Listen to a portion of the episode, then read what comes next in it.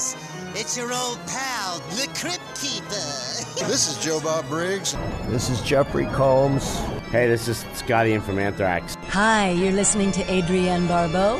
Hi, this is Doug Bradley. You're listening to Quality Time. You're listening to Quality Time. Quality Time Broadcast.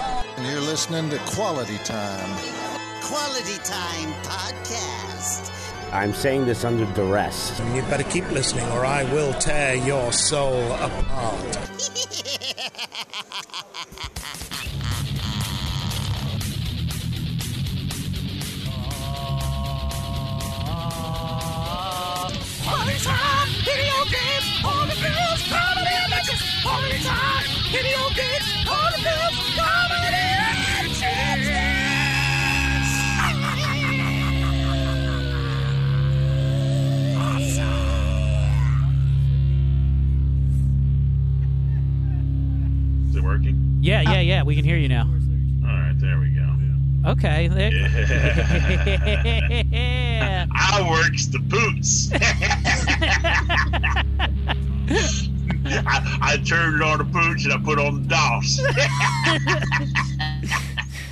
oh, Jeremy, you sweet boy, you. Uh, get, by the way, welcome to Quality Time. Uh, here we are. My name is Eric, your host. Uh, every week I'm here, and I'm also joined by my blood, my brother, Mr. Jeremy P. Woodworth. Jeremy, how are you, sir? yeah, Gramps, it worked. You, I, your your suggestion helped. Thanks, Gramps. Did you you got you got technical support from Gramps of the Rob and Joe show? Yeah, I call him up every time I have computer problems. That's good. That's good for our fan base, I think. Just immediately. That's good, Jeremy. Welcome. Uh, and I'm also joined by the very lovely, very talented, my other co-host, Miss Ashley Pontius. Ashley, how are you, love? I'm good, Daddy. That's good. I didn't feel like you are good. The words came out like that, but it sounded it sounded like there was hurt in those words. Hurt? I don't oh, know. No, I just have a horrible migraine. There, you, that's the hurt. Okay, very nice. Uh, you know what I do when I get a migraine? I take like five aspirin. Then I get an amazing nosebleed. See, that's that's so funny. I don't get nosebleeds, but I do get stomach ulcers from those. So yeah, I don't I don't do that anymore. But somebody did offer me oxy last night, so that I should have Whoa, taken that. but I. OxiClean, nice. That's good for your clothes. It cleans clothes very well. It does. It also works great with cocaine. you know those guy, that guy that did those commercials, that Bear Grylls guy who sold the uh, It's not Bear stuff. Grylls. It's not Billy Mays. Billy Mays. Yes. that guy cuts cuts the fucking coke with OxiClean, cleans your insides out, and amplifies the effects. That other voice you hear, by the way, is this week's guest, uh, comedian extraordinaire. Love that she's finally here on the Quality Time Pod. Give it up for Megan Graves. Megan, welcome. Hi, happy to be here. I'm happy too. You know, this is uh, uh this is your first uh, foray. What, what are you uh, what are you expecting from this? Getting into the Quality Time podcast. I know this is probably the highlight of maybe your Sunday two o'clock only. Um, but what is it? I I don't know. I'm just. What are you expecting? Do you know anything about the show and what we do here? I do. Um, I am expecting to talk to you guys about one of my favorite horror movies, and you know, have have a, have a great time. I wasn't expecting this pop quiz. Like, all right, go. Which episode did we talk about this previously? Well- testing how much of a quality time podcast listener I am. I, mean, I don't. I don't anticipate any guests to have ever listened to our show. I've never. in fact, this is the first sure time I've ever put that out. I'm pretty sure she can go on this show so that she can get a lot of shit to talk to real comedians about how fucked up we are. So yeah, yeah, I get that, and that makes sense. Megan, don't worry if you've never listened. I made the mistake of listening before I was a guest on the show, and now I'm on on the show. So don't. Yes, I listened to the one you guys did with Sarah because I love Sarah. Is it? Oh, Sarah Roach is just. She's such a gem, and The Serpent and the Rainbow was such a bad movie that I just. I, it's perfect and on brand for us to watch something like that. So it was a couldn't good. tell the difference between that and Independence Day. I thought we were doing Independence Day. I that's my favorite is hey this is uh, uh this is going back in the time machine and I don't remember which movie it was but we had gotten through like 80% of the film and Jeremy just goes yeah I didn't really watch the movie today so he's just Which he made by the way, everything up. Uh, twenty percent of the time I don't watch the movie. Hey man, that is how I graduated with an English degree. I didn't read a single one of those books. I You just talk with confidence and people believe you. Hey, you know what works great? Cliff Notes. I I sit here and spend for every hour of movie, I spend two hours of show prep, re- li- listening to the movie, recording all the audio, ripping clips, and Jeremy can't be troubled to actually watch it, and it just makes me feel so good in my heart that I have the dedicated team here of my my sweet brother always having my back. Um, but Ashley, I always get mad whenever we have a movie and we're prepping for it, so we have to watch it before the episode. And especially if I'm like not feeling well, and Eric will be like, "Oh my god, Ashley, you don't have to do the episode today," and I'm like, "I paid three ninety nine for this god awful movie. Doing the episode." uh, we are we are i uh, listen uh, we always appreciate when uh, when ash you're on the show every week um, but i do because we're dear friends i know if you're having a tough week i'm like listen you need to sit this one out because you might flip out because you have to talk to the great chris Restivo. i understand um, okay, I got drunk one episode out of this year. Okay, one episode where I was belligerent and drunk. I got to be honest, in the stand up community, I'm doing pretty good. You are, you are, and you know who else is doing really good? Our guest this week, Megan, uh, comedy. What, let's let's get through some of the. How long have you been in the comedy game now? And uh, tell us a little bit about that, your your love, or maybe your hatred for it. I'm not even sure. I so this October will be three years for me, which feels crazy. I feel like I'm like not allowed to say that I'm new at it anymore, which was always like a nice crutch to have. Um, now people actually have like expectations for me.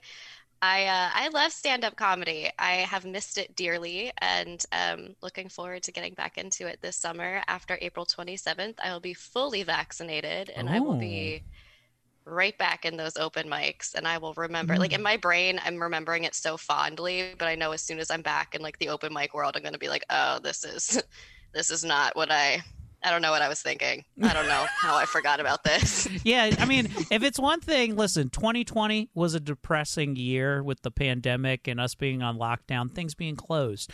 But you know what I didn't do in 2020? I didn't bomb in an open mic and then have to sit in my car and think about why I never went to HVAC school. You know what I mean? like, and that's what I miss most about the world is the crippling depression of going to an open mic with 12 other people who are also on that open mic and none of them are laughing because they're just waiting for their turn to talk. Uh, It's a truly humbling experience. Honestly, I think my confidence has gotten a little out of hand. I need to be taken down a notch. ah, so three years into the game. Um, is there? Can I interview her real quick? Yeah, no, you can't. You're not even a. yeah, of course, Jerry. If you have a question, go for it. So Megan, you, you have like a perfect like horror actress name with Graves, or or or have you thought about maybe getting into like haunts like uh, Kim's Crypt and be like Megan Graves, and this is like her own special room where she scares you and everything. I mean, that is just my one night stands as what that experience is. I I have gotten a lot of through the years. Like I saw a tweet the other day where it was um the last name Graves on like a gravestone and somebody was like, This feels like putting a hat on a hat. And I was like, Listen. oh, by the way, uh, speaking of graves, we're a very big fan of uh, monster trucks, and we all have trucks that say "We love uh, Digger." So Yeah, yeah, My, you love uh, dig- grave digger. I got you. I like it. My high school powder puff name where you got to like put a thing on the back of your shirt was Gravedigger. Hell yeah. Oh, I love that, Megan. Mine was brick wall because a girl once ran into me and I didn't know it and she fell down. Hey, Oh my god. true story. I know this is rehashing it from last week's episode. Ugh, I got that weird thing. What the fuck? I got that weird thing with my throat where it's What like you get like a bubble in it. I'll sound like anyway. Look, no. Um, last week Ashley mentioned that one thing that she does to people she doesn't like when she was in high school is that she actually plays dead and possum, which is probably my. that was elementary school. That was not high school. I just I'm never 17 gonna years for- old. Hey, I love that. Like Ashley, when she's in an uncomfortable conver- like conversation or somebody she doesn't like, she just all you. She basically does the same thing that Woody and Buzz do from Toy Story, which is like, just like. Eric is mad because I did it to him one time. I didn't respond for like two days, and he's like, "Did she die just to get away from me?" But then somebody ratted me out, and they're like, "I saw Ashley at an open mic last night." And he's like, "That stupid bitch." You're not gonna believe this. The second you weren't watching her, she was up moving around again. I was like, God damn it! You make my serial killer fantasy impossible. Uh, You're, you're like, "What the hell?" I run away with your kids on my back like a possum. I'm just like, "Come on, girls, let's go. you Let's get live, away from your dad." you live a Rumpelstiltskin esque life. So, so if our, our listeners don't know Megan Graves, she looks very young. I'm assuming almost teens, if not Oh, early no. twenties. Maybe. Um, but um, Megan, since you look so young, and and if, if you haven't met everybody in the local comedy Weinstein era, um, the, do you draw the line at like guys over forty or age fifty? I it all depends on how much money they have, Jeremy. I'm not talking about myself, but there is there we did have a co- comedian who did prefer 14 year olds. So yeah. Oh, who was the comedian who preferred preferred I, fourteen? I don't know. We don't. It could him. be any of He's them. almost almost a friend. Oh, I don't even. This is going the route that I dreamed it would. I was Okay. like, "What is going to happen if I bring Megan on the show?" I And didn't this- know we were going to talk about Chris D'Elia today, but that's fine.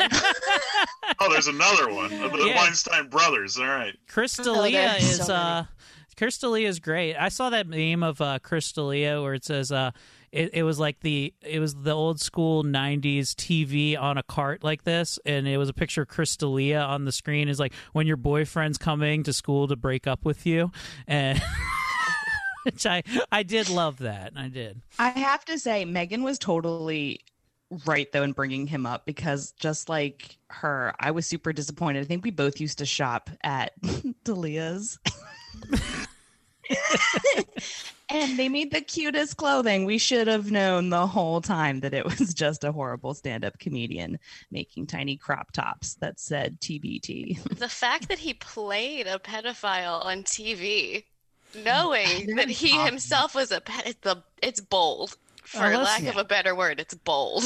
What I I mean, the thing that I like, if anything, though, hats off to the guy who did the casting because really, what you want is somebody who could tap into the character, and who That's better? who we than- need working for the police. there we go.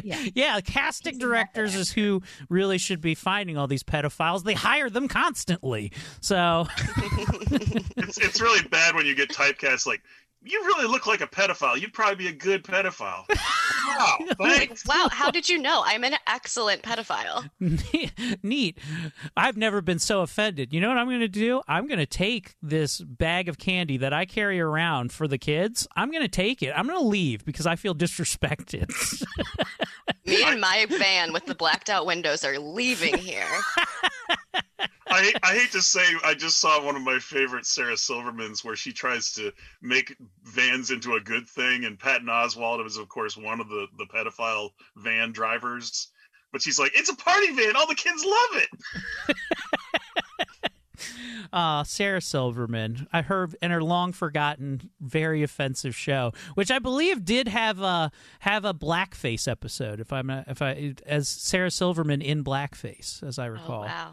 Oh, yeah, that's strong. right. She was with blues uh, singers. Yeah. Yeah, yeah, yeah. That was good. That was uh, I that was that was past the year 2000 that happened. That's very very funny in 2021. You know, it's I'm finally glad that we we finally have- think that blackface is wrong. She does have one of my favorite songs that has the N word in it. So. Oh, yeah. That Jeremy has a collection. It's all it is. Uh, it's in that one file. Did I um, tell you about that other song that has No, the N word in it? no, I've had Stop enough. Stop telling me about songs that have the N word in it. Damn it. Anyway, let's uh, go ahead and hop into. Unless Jeremy, you have some fun story you need to tell us about every week. Can we hop into tonight's film? No, enough of me. Okay, cool. Well, uh, this week we are going over the 2009 classic. I'll call it a classic.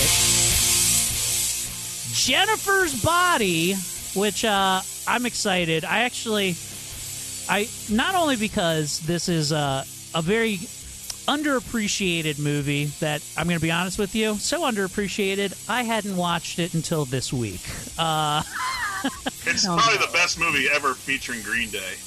is that's it's Green Day's Low Shoulder. I do love I love the soundtrack. Uh, this is actually the I recognize it right away. This is the band The Sword. Well, she's uh, swimming uh, semi nude in the lake at one part. So great score, written by uh, Diablo Cody, uh, who actually wrote this the exact same time she wrote Juno that came out in 2007. So and uh, also has a female director in Karen uh, Karyn Kusama, which is uh, uh, if I have a little fun tidbit about Karyn Kusama. In, in, in February 2016, uh, she interviewed with the New York Times while trying to illustrate how complete uh, how completely the studio's all male marketing team department misunderstood the point of this movie. Directed uh, director Kusama recalled that one of their marketing ideas was for Megan Fox to do live chats with ama- amateur porn sites. Uh, Kusama said that she begged them not to even mention the idea to Fox because she will become so dispirited. It was crushing. So, God, I love working with men. right? It is the love a male dominated industry. I I just imagine the guy who's like, Karen, come into my office, and he's like just chewing gum, like, get this, Megan Fox, get her hot tits out there, amateur porn stars, we sell Jennifer's body. Does it sound like a good idea? Like that. And it's just, God, that's just the level of, of suck for that has to be high. Uh, you know, as our as our half of our show today is is woman. I feel like you. This is something you two have probably experienced is horrible male ideas. Oh God, eh, they, you guys are just full of them. I've been doing fan mail, and it's Oh, great! Five minutes and they're already talking racism. Great. yes. Um, so uh no i do but i do like this movie and it does have an important message i feel like uh, but more than anything uh, you know it's it's touted as this great megan fox film but amanda seyfried is fucking phenomenal in here and I must say, I love her in um in Big Love. She's a fucking ten out of ten in that movie, uh, or in that show, and I love her in this. Where and of course, listen, I am I am a very open about my love of the movie Mean Girls. I've said it over and over again. Um, where has she been since like the mid two thousands though? Apart from this film, I don't see her in anything these lot. days. She did, yeah, she's done a ton, Eric. She did uh Mamma Mia, which isn't really my thing, but it did very well. Um, and then she also was in uh Les Les Miserables. Oh, so music. She's been in like classy musicals. That's why I haven't seen it. And also, she fills in on like a lot of manga cartoons, but she doesn't even have to be animated because of her eyes. she does. She does have a Disney princess filter look to her. Uh, I will Mm-hmm. admit that. That is. Uh, that's a strong, good, good pickup there, Jer. Good pickup. Very large eyes. So the uh, the movie starts off as uh, told by Needy, who's play, who uh, Amanda Seyfried plays in this film, and uh, it starts out by uh, her telling everybody that uh, well she's in a, a mental institution, and she's about to tell her everyone how she got there. as a teenage girl. I guess I'm not exactly perfect myself. But at least I have my fans. I mean, I get letters every day. Mostly from perverts and chesters, but still. I'm kind of the shit. She is kind of the shit. That she is. Um, Is, we- it, is that a nod to uh, the um, uh, ain't no no guys driving by me yelling out, otherwise known as a Chester? I don't think Scrubs. I understand. I don't. Scrubs. Oh. song Scrubs. Oh, I don't Right, want no don't know what scrubs. Chester That is. yeah. Jeremy, uh, I, for a second there, I didn't think you were speaking a language that was English. Uh, You know that, that rap with group you. with, those black girls that sing and they're they're like in a white TLC, the rhythm and R and B. I like it. Yeah, Yeah. TH, THC. I T- love that. yeah, you know that channel about those big fat girls that are sisters that won't lose weight. so uh, we find out that uh, Needy is in the hospital, but in the mental ward, but uh, she's a bit of a kicker. And uh, listen, Needy goes fucking hard. I like Toastums. Well, that's good. I'm not sure Toastum can provide sufficient energy during your day. I recommend more complex carbohydrates. She fucking whacks this bitch like 10 feet across the room. I recommend you shut the fuck up. She just goes hard. Needy goes so hard in this movie constantly, and is there going to be a John Cena drop every time she goes hard? Maybe there will be. Maybe there will be. So wait, this is the bit you warned me about. Yes, that's it. and I'm not. It, it's it's hard. It's woven into the So, sound. I just want to, sorry, I, I'm sorry to Jeremy and to, to Megan. I just want to take a moment though for me to to revisit the conversation we had pre-episode. You're like, I just want you guys to laugh along with me, which kudo, Eric, taking big risks, fully support. But I just want to know what went through your head when you're like. These two women on my podcast, they are going to totally know John Cena's drop and going to be like, That's it. yes, you you called it. She This needs was the, she needs John Cena music every time she kicks somebody through a thing or stabs a demon in the chest. I'm, I think that's what was necessary. this know feels so good. funny? when I was watching this and I saw the kick again, I was like, Eric's gonna think that's fucking cool. I like, Eric is gonna love that kick. I, I think the best part is that she was just about to warn her about that uh, demon that flies around and eats people's eyes. yes, that's exactly what we thought. Um, so uh, she does mention though that uh, ever since she's got into there, she's uh, she's been kind of losing it, but she's a little loose around the edges. I wasn't always this cracked. I used to be normal. Well, as normal as any girl under the influence of teenage hormones. But after the killings began, I started to feel, I don't know, loose around the edges or something. I've never described anything as feeling loose around the edges. I don't. Uh, I don't know. You've never had an eight incher. I got a couple things that are loose around the edges, I'll say. You know who else has Get never had an eight incher? My wife in the last eleven years. Let me tell you.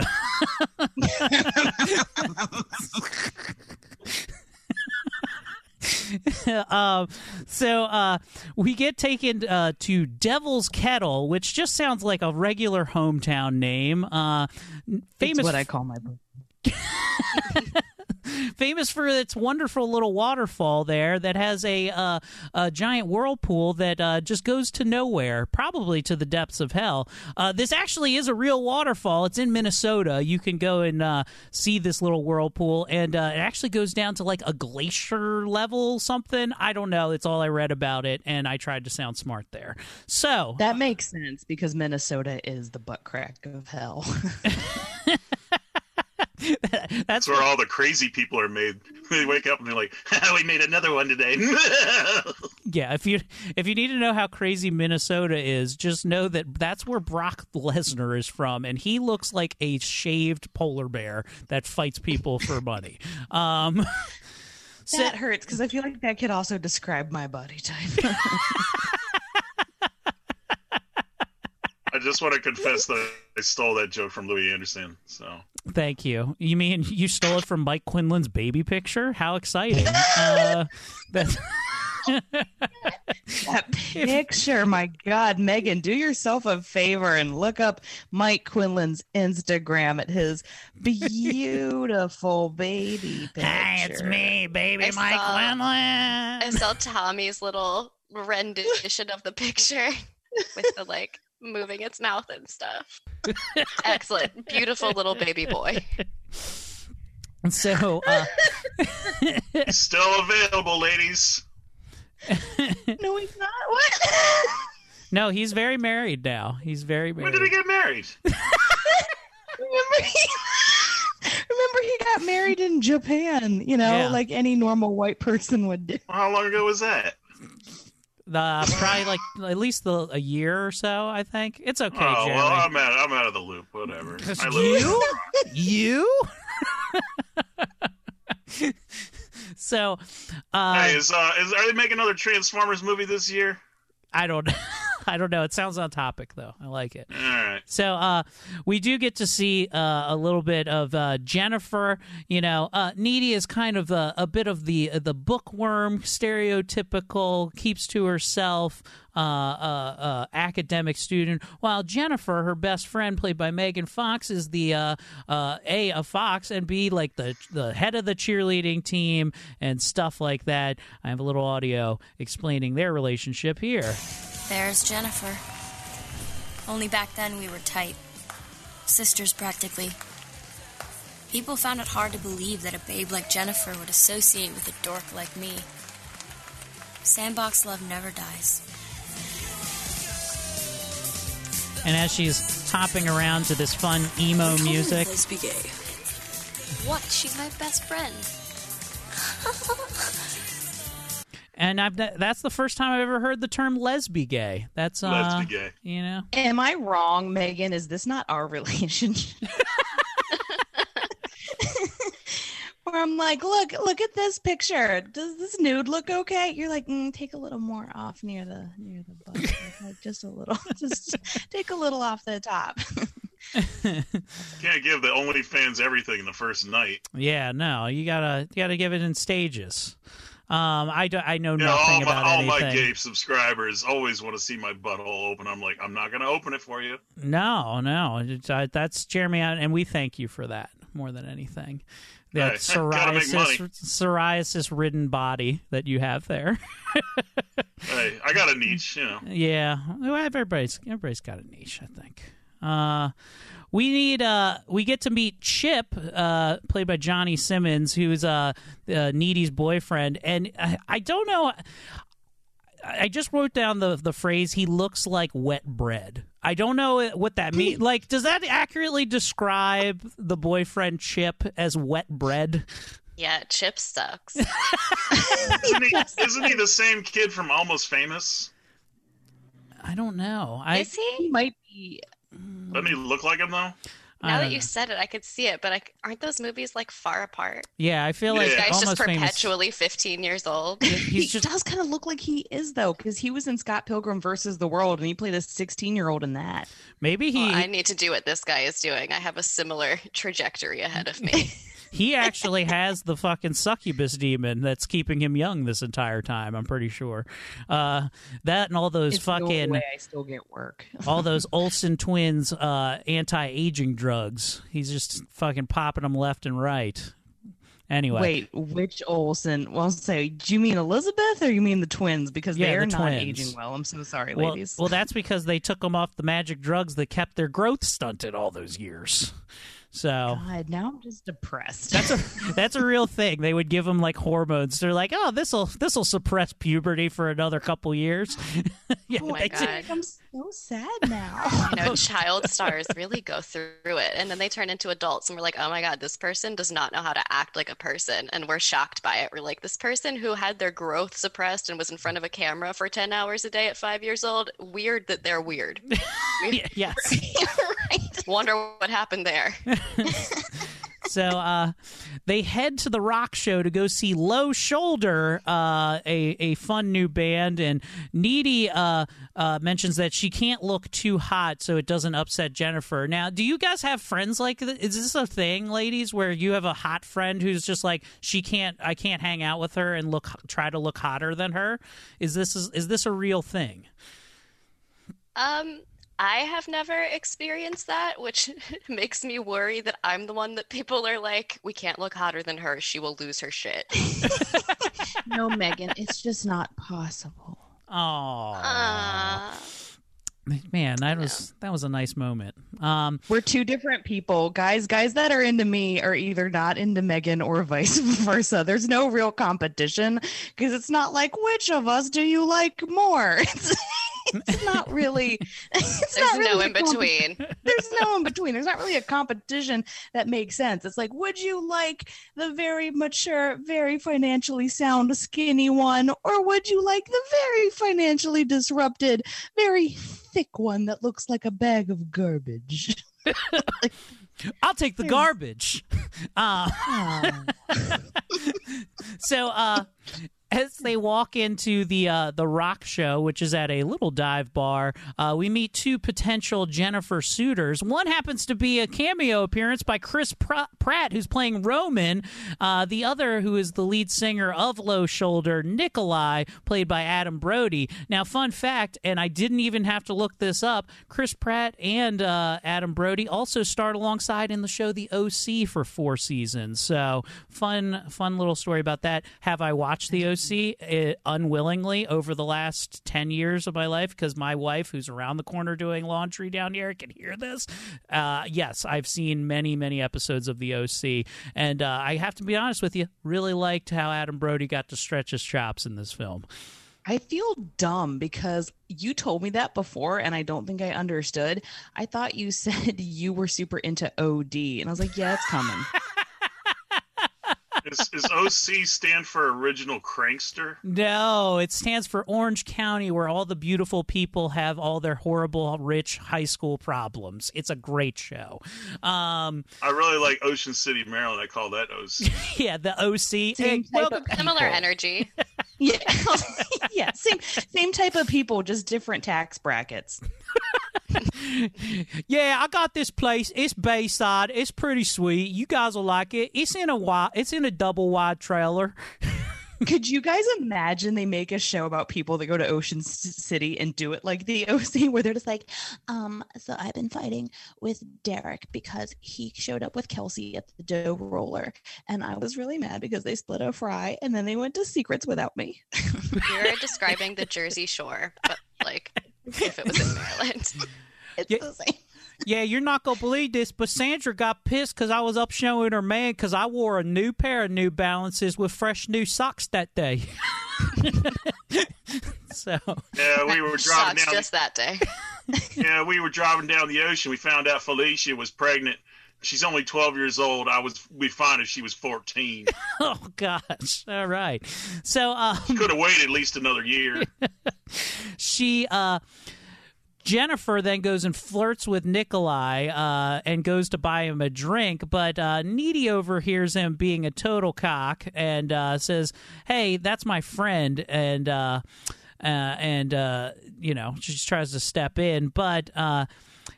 Jennifer comes seems unfazed by this new info, and she says, "I'm not a virgin. I'm not even a backdoor virgin." After Roman, meaning that Chris Pratt got to fuck her in the ass, which is pretty a, a pretty fun little tidbit right there. Now, uh, this movie. Uh, this is one of the things that had to be changed from the original film because in the original they did say she's not even an anal virgin, but to avoid an NC-17 rating, they had to put in the word backdoor virgin, which uh, I thought was so weird. good. I People think, don't like the word anal. uh, yeah, I don't know why. I like I like anal. In fact, I saw a uh, I saw I saw this funny meme uh, that was uh, I forget the meme guy's name. I, I'll I'll drop it at the end of the episode when I figure this out. But uh, it was a picture of Thanos, and it said Thanos. Uh, it was Thanos, and it was it was just an asshole for his face, and I I really enjoyed that. That's that's my kind of pun right there. Uh, being a real audiophile, I'm really into anal bum covers. Oh, anal bu You mean an album cover, Yeah, Mister? yeah, yeah. There you go. I gotcha. uh, so.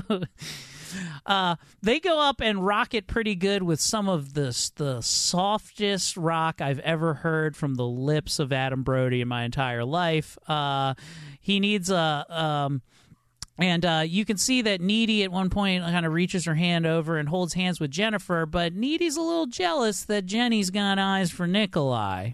Uh, but as this is all going down, fire breaks out. Oh, God! And what is probably the most comical fire death scene I've ever seen. Uh, just people running out left and right. So many people catching on fire, which I feel like is a difficult thing to do. Um, It's because they're using all that hairspray to get their hair real spiky. That's how we get our hair closer to Jesus. Um, I don't know if that's true, but in Minnesota, from what I've seen, probably. Uh, I just I was very triggered because it reminded me of the incident in my kitchen last weekend. It's Oh. very easy to catch things on fire. you are a master chef, and don't you forget it. So, uh, next. You roasted your arm just perfectly. it's you know what I Not over dried, perfectly moist. Yeah, oh, perfectly moist. I have to say, I maybe I like Jennifer. I know we're getting to this part, but maybe I too am a god because I'm healing, but but not fast. Like I'm real crusty right now, and there's a big dent in my hand. But I'm I'm working on it. Maybe maybe it was totally worth selling my soul to the devil. Oh, look at you. The devil went down to Georgia. He was looking for a puss to steal. Uh, I was gonna say the devil went down on Georgia. so, uh, Jennifer and Needy escape pretty much unscathed from the fiery inferno, uh, but our good old friend Nikolai has some ideas of what they should do. Jennifer, Oh, thank God you guys are all right. I've been looking everywhere for you two. Listen, it's uh, really dangerous out here. You want to head someplace safer, like my van? what? I'm in survival mode right now, and I want us to get to a familiar place. And right now, I feel like that's my van. Okay, this one's in shock. Great. Are you in shock? Let's go, Jennifer. Let's go to the van. I want to go to your really cool van. Needy, let's go see his van. Why? Why should we? We have the Sebring. Let's just get out of here.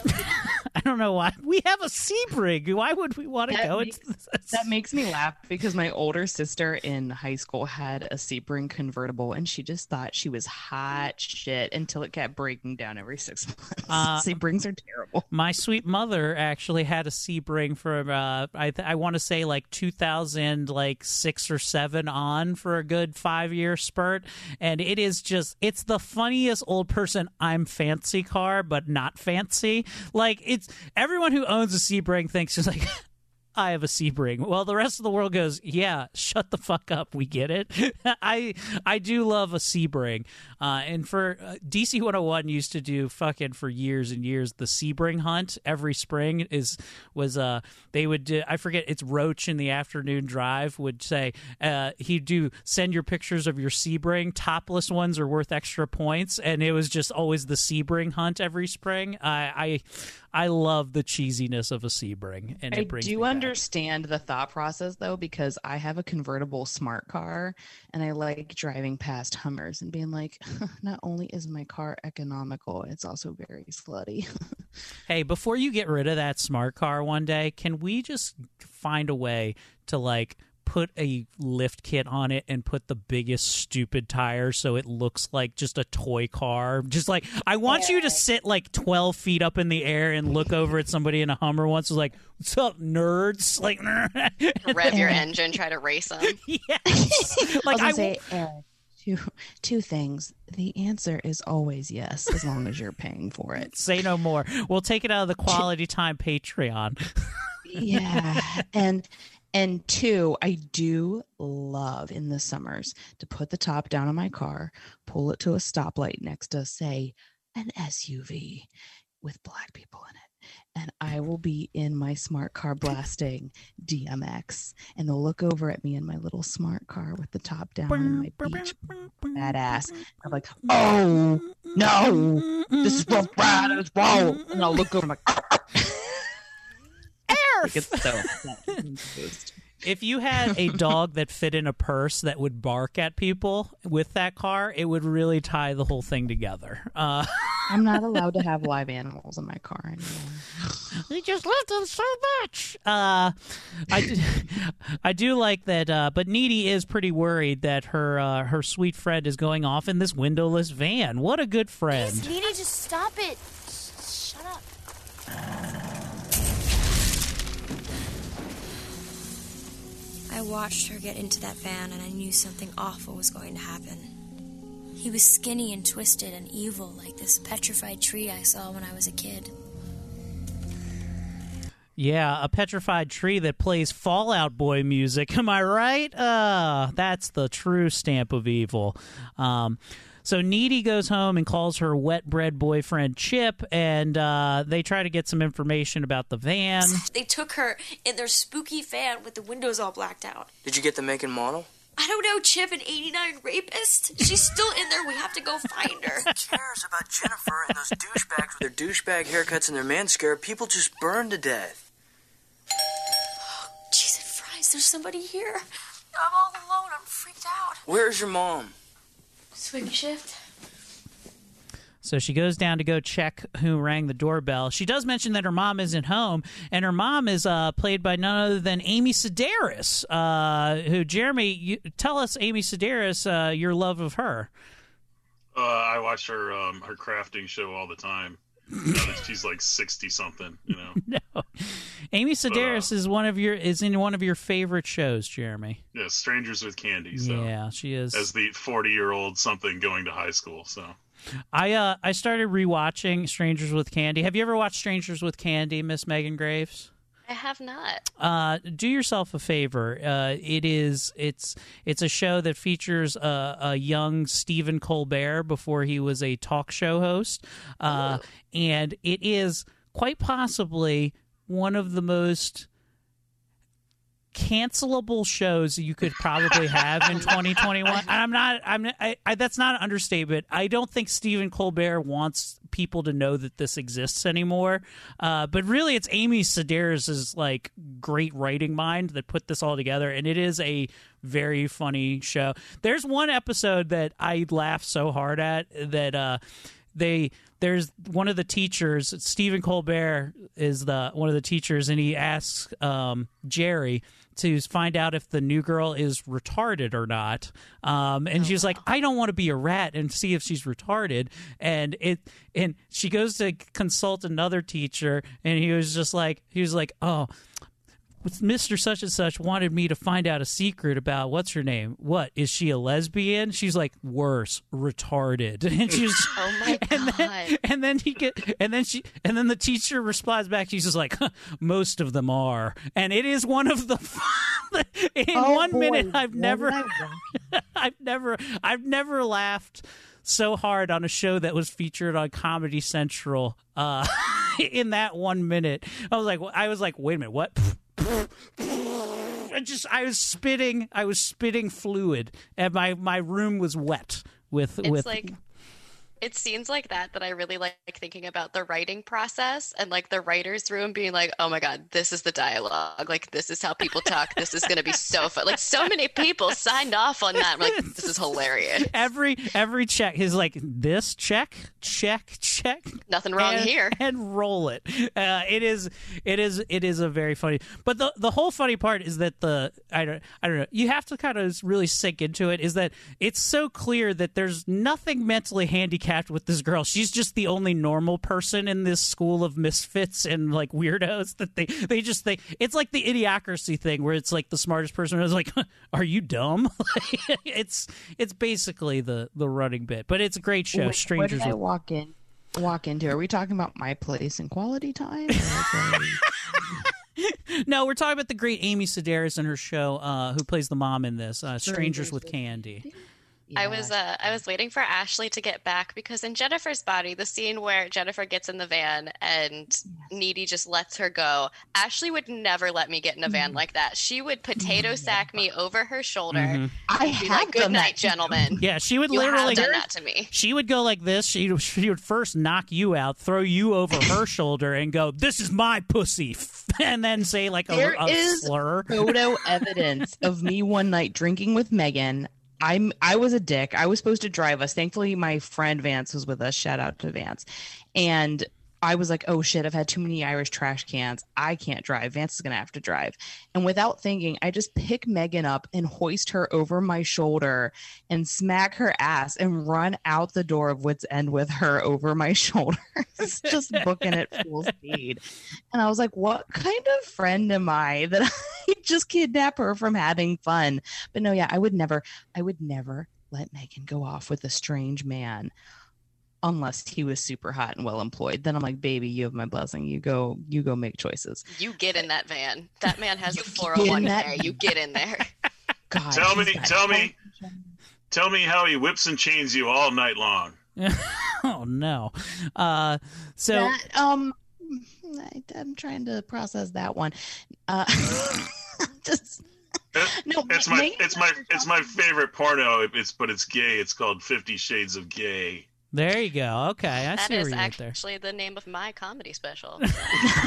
yeah, you So uh she goes outside. Uh, we're at the part now where she goes to answer the door, but nobody's there. Uh, she does classic um, uh, horror movie tropes of investigating strange sounds within her house when she finally comes upon uh, sweet Jennifer, who's waiting for her in the kitchen. And, uh, oh, God. And it is not fucking cool. Um, she has like blood all over her. Looks like she's been a victim of multiple stab wounds. And uh, she runs over to the kitchen and uh, grabs a rotisserie chicken, throws it on the floor, and starts eating it in front of her. And this is where I really related with the movie more than anything because I have been there after a light night of binge drinking where I just get, I'm like, I need uh, this now. And then my family comes down. They say, You have a problem. I go, You have a fucking problem. And I, uh, you know, that's it, this part of the movie really spoke to me. Then you, then you vomit blood. Yeah, and then and then immediately I go and I just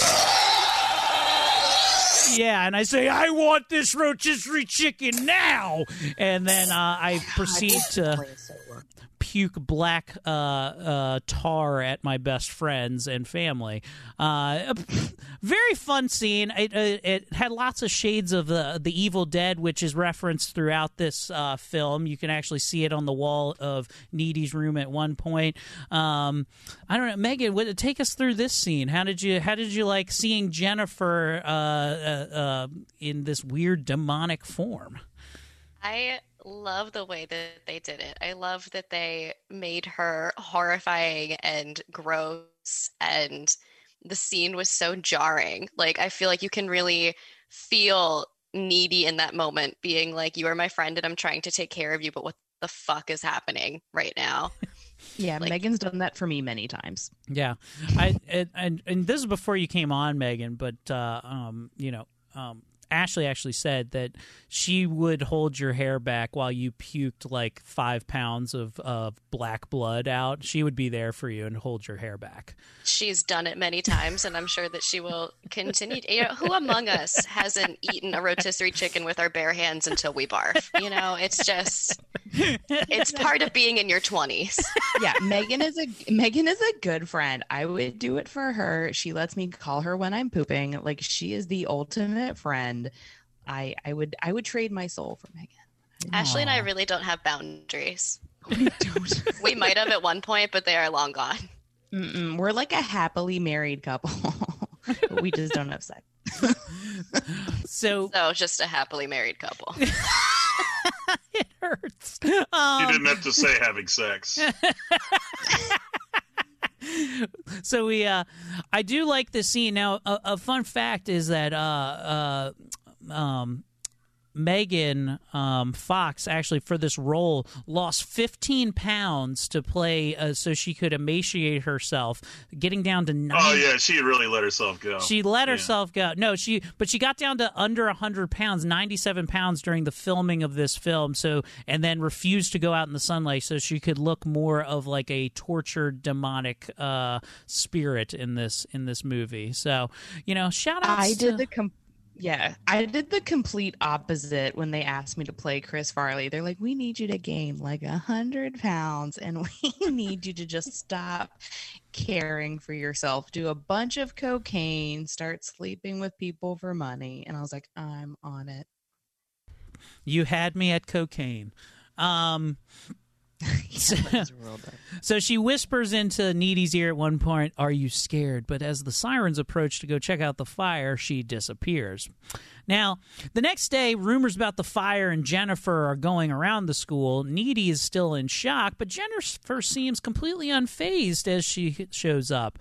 Um, she's still her same chipper self, just ready to put this whole thing behind her.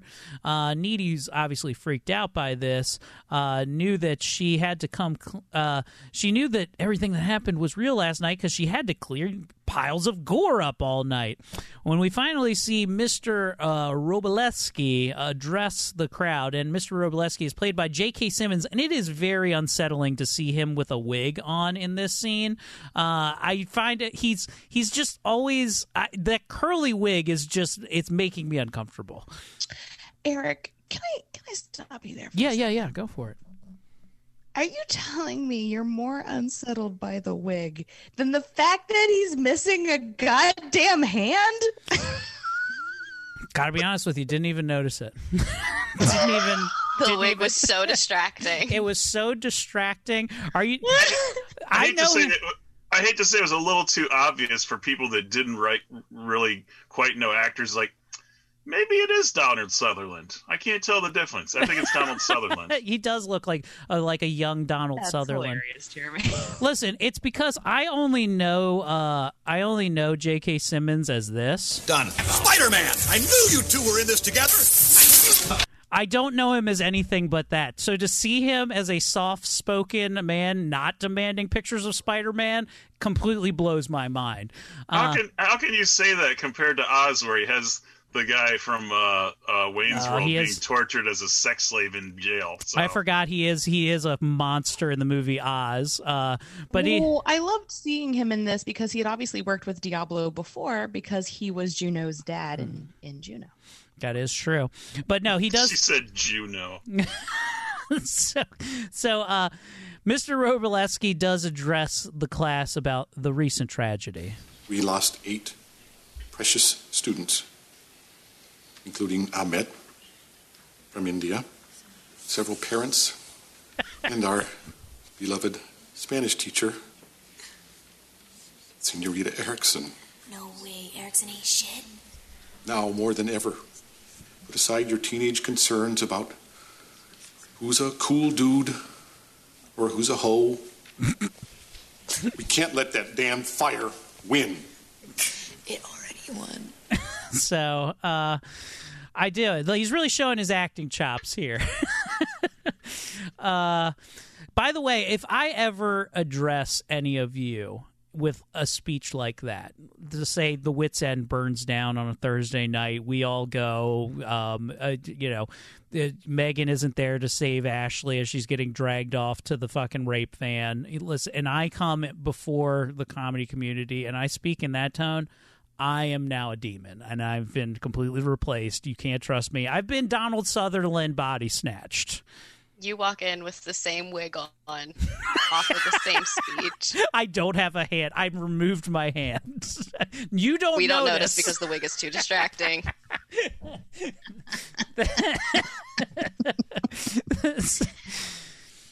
so uh uh sweet needy though goes and tells chip about what happened and he immediately does the classic guy thing i'm like i think you're a little bit crazy right now okay? Calm down. There's no way any of this happened.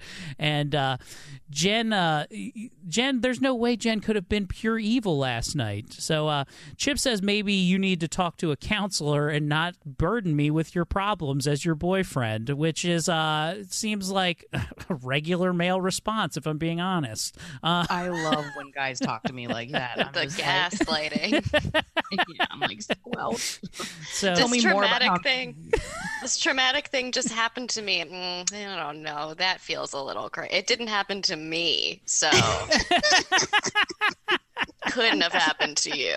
That sounds ridiculous. It's like I, it's like I explain in my man book on women. The uh, the first chapter is like if a woman says anything out of sorts, just ask if she's having her period.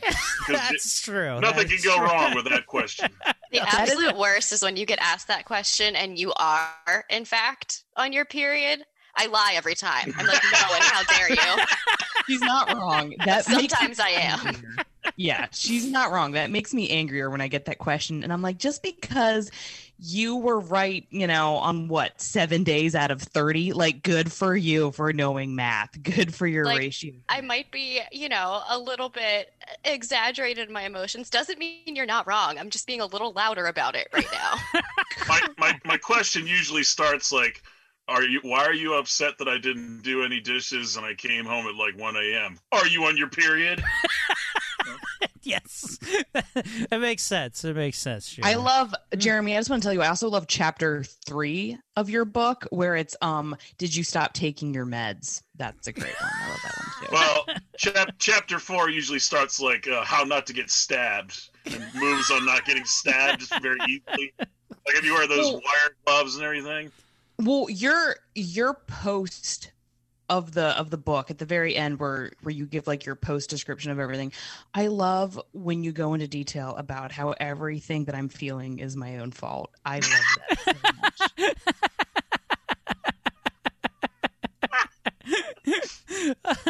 Chapter six why is this pillow on my face this morning so why, why can't why can't I breathe through this pillow? And why why has life support been moved from my body? Um, God, you ask the best questions, and it makes me realize it's my own fault I was not born a man. Like, thank you so much for pointing it out.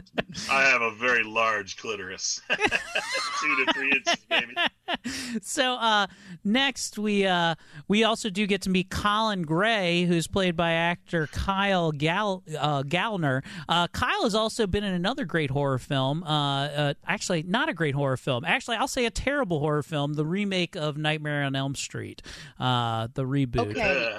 That's a terrible movie. You are correct. But I actually kind of liked him in American Haunting in Connecticut. No, he Oh, is I fun in about that. that. movie. That is a great scary movie. He is he is good in that. It, it is good in that. It kind of gets overshadowed because he that Amer- uh, uh, the uh, haunting in Connecticut kind of came at like the whim when we also got uh, both of the uh, Conjuring movies like right after that. So it, he was kind of like on the new wave of that, and that is forgotten. He is very good in that. I take it back. I'll just shut up now. Um, That's chapter seven. so uh, are you on your man period I am. I am on my man period, and the only thing that can fix it, if I'm being honest with you, is a little bit of fucking John Cena right now. So uh, that's. I don't know why I love John Cena. I I won't. I won't. You know what? I'm going to be unapologetic about it. Um, Eric, you're being a real fake go. so uh, Jennifer then goes to talk to Jonas, one of the football guys, who's still reeling off the loss of his friend Craig from the fire, and uh, basically tells Craig that uh, the last words that he said is that you and I would be a fucking banging couple. And he totally buys that. And they go out into the woods. And as they're making out and getting uh, hot and heavy, we all of a sudden get to hear uh, these woodland creatures all start to surround them, which is generally a red flag for me, if I'm going to be honest with you. Like, if you attract every woodland creature, like your Ace Ventura 2, uh, I'm a little bit concerned for my well being at that point. But Don't kink shame people with Snow White fantasies. I was gonna say, look, Eric, it is not my fault that raccoons smell garbage and come running. I can't do anything about the smell. Leave me alone. so uh uh, we do get this little bit of audio as uh, as uh, Jennifer is about to murder uh, Sweet Jonas. Do you miss Craig? Of course. Well, you're gonna see your buddy really soon. What, you mean like in heaven someday? No.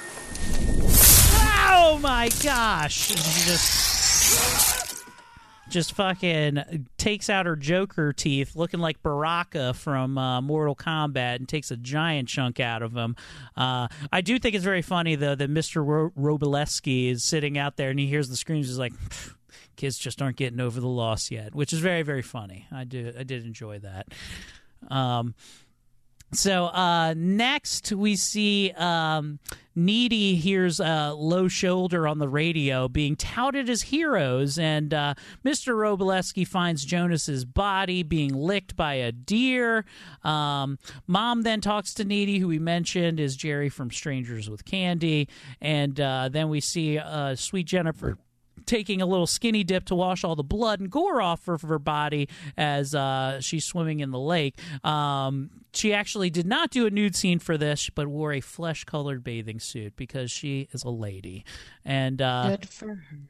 whilst uh, after that little montage is over, we see uh, Jen calls Needy, uh, who's back into the swing of things um, now that she's fully fed.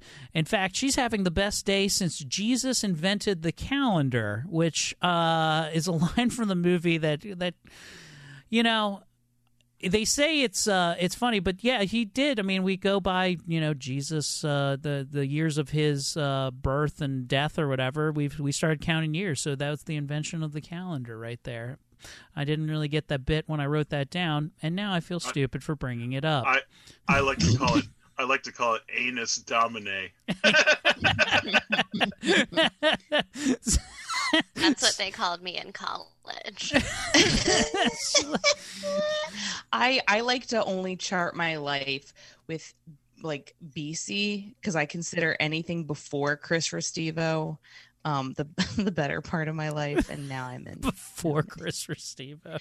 before Chris Restivo. so uh she uh we also learned that Jennifer has the ability to just put a lighter under her tongue and instantly regenerate. So uh the blood of uh, innocence- scene. Yeah, the the blood of innocence is really uh helping out those those smoking looks on her. So uh who knew? I Um really wish at the end of the movie they just have a full five minutes of her cupping blood out of the kid's uh, guts. uh, that's the next kid that gets it. The next kid I that mean, gets just it. as good as like the end of the Cannonball Run series. That's So- what I was thinking. I was like, you know what? This has some real good references to Cannonball Run, the Burt Reynolds classic. So, Or uh, the scene where she's like eating guts and like Dom DeLuise just can't stop laughing. So Don't forget, boys. Megan and I are under the age of thirty. I'm laughing at I know, I'm Jeremy's. just like nodding and smiling. like I understand these references. I know. I I only understand it because I grew up with this gentleman who forced it into my brain. Uh, you know, you know, she loves, she really loves cupping and drinking blood. love blood. That's what she does drink. So, the coming days are filled with media coverage, village, uh, uh, and vigils. Everyone is numb except for Jennifer, who couldn't be more happier. Uh, Mr. Wroblewski, though, addresses the class once again. Before the period ends, I'd like to make an announcement. As you all know, today is the one month anniversary of the tragedy at Melody Lane, then the murder of Jonas Kozelle. Boring. As I was saying, Jennifer and Needy, I finally have some good news to share with all of you. The members of the rock and roll group Low Shoulder have decided to extend a helping hand to our community.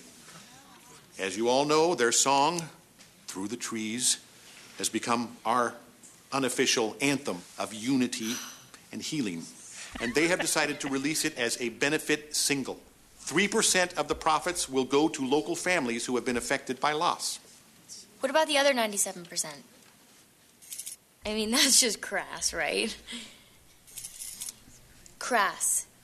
It means greedy, exploitative, scummy. Low Shoulder are American heroes? No, they're not. I was there, Chastity. They didn't help anybody escape the fire. I don't even know how that rumor got started. Rumor? Rumor? It's true. It's on their Wikipedia.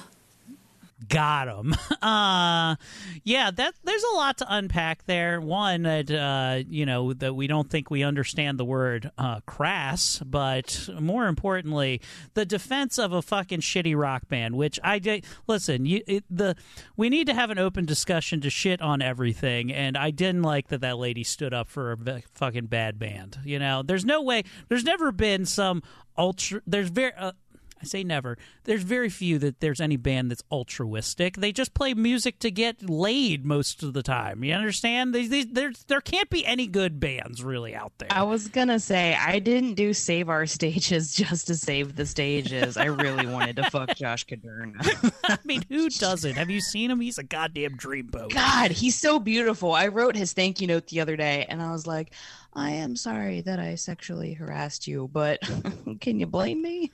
Hey, But what were you wearing?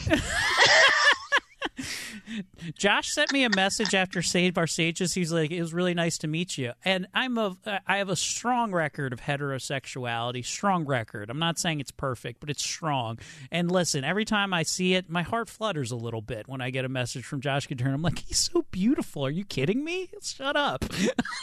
he made That's awesome. Because like, while you're like, oh my god, Josh Kuderna knows who I am. I'm like, why isn't Eric responding to my messages? Shut up! I'm talking to Josh Caderna and his fucking dreamy boy haircut. Okay, get out of here, lady.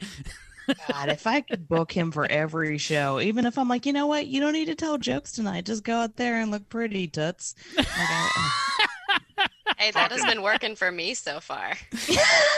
Fuck, fucking Eric Myers doesn't answer my fucking text anymore. Jesus.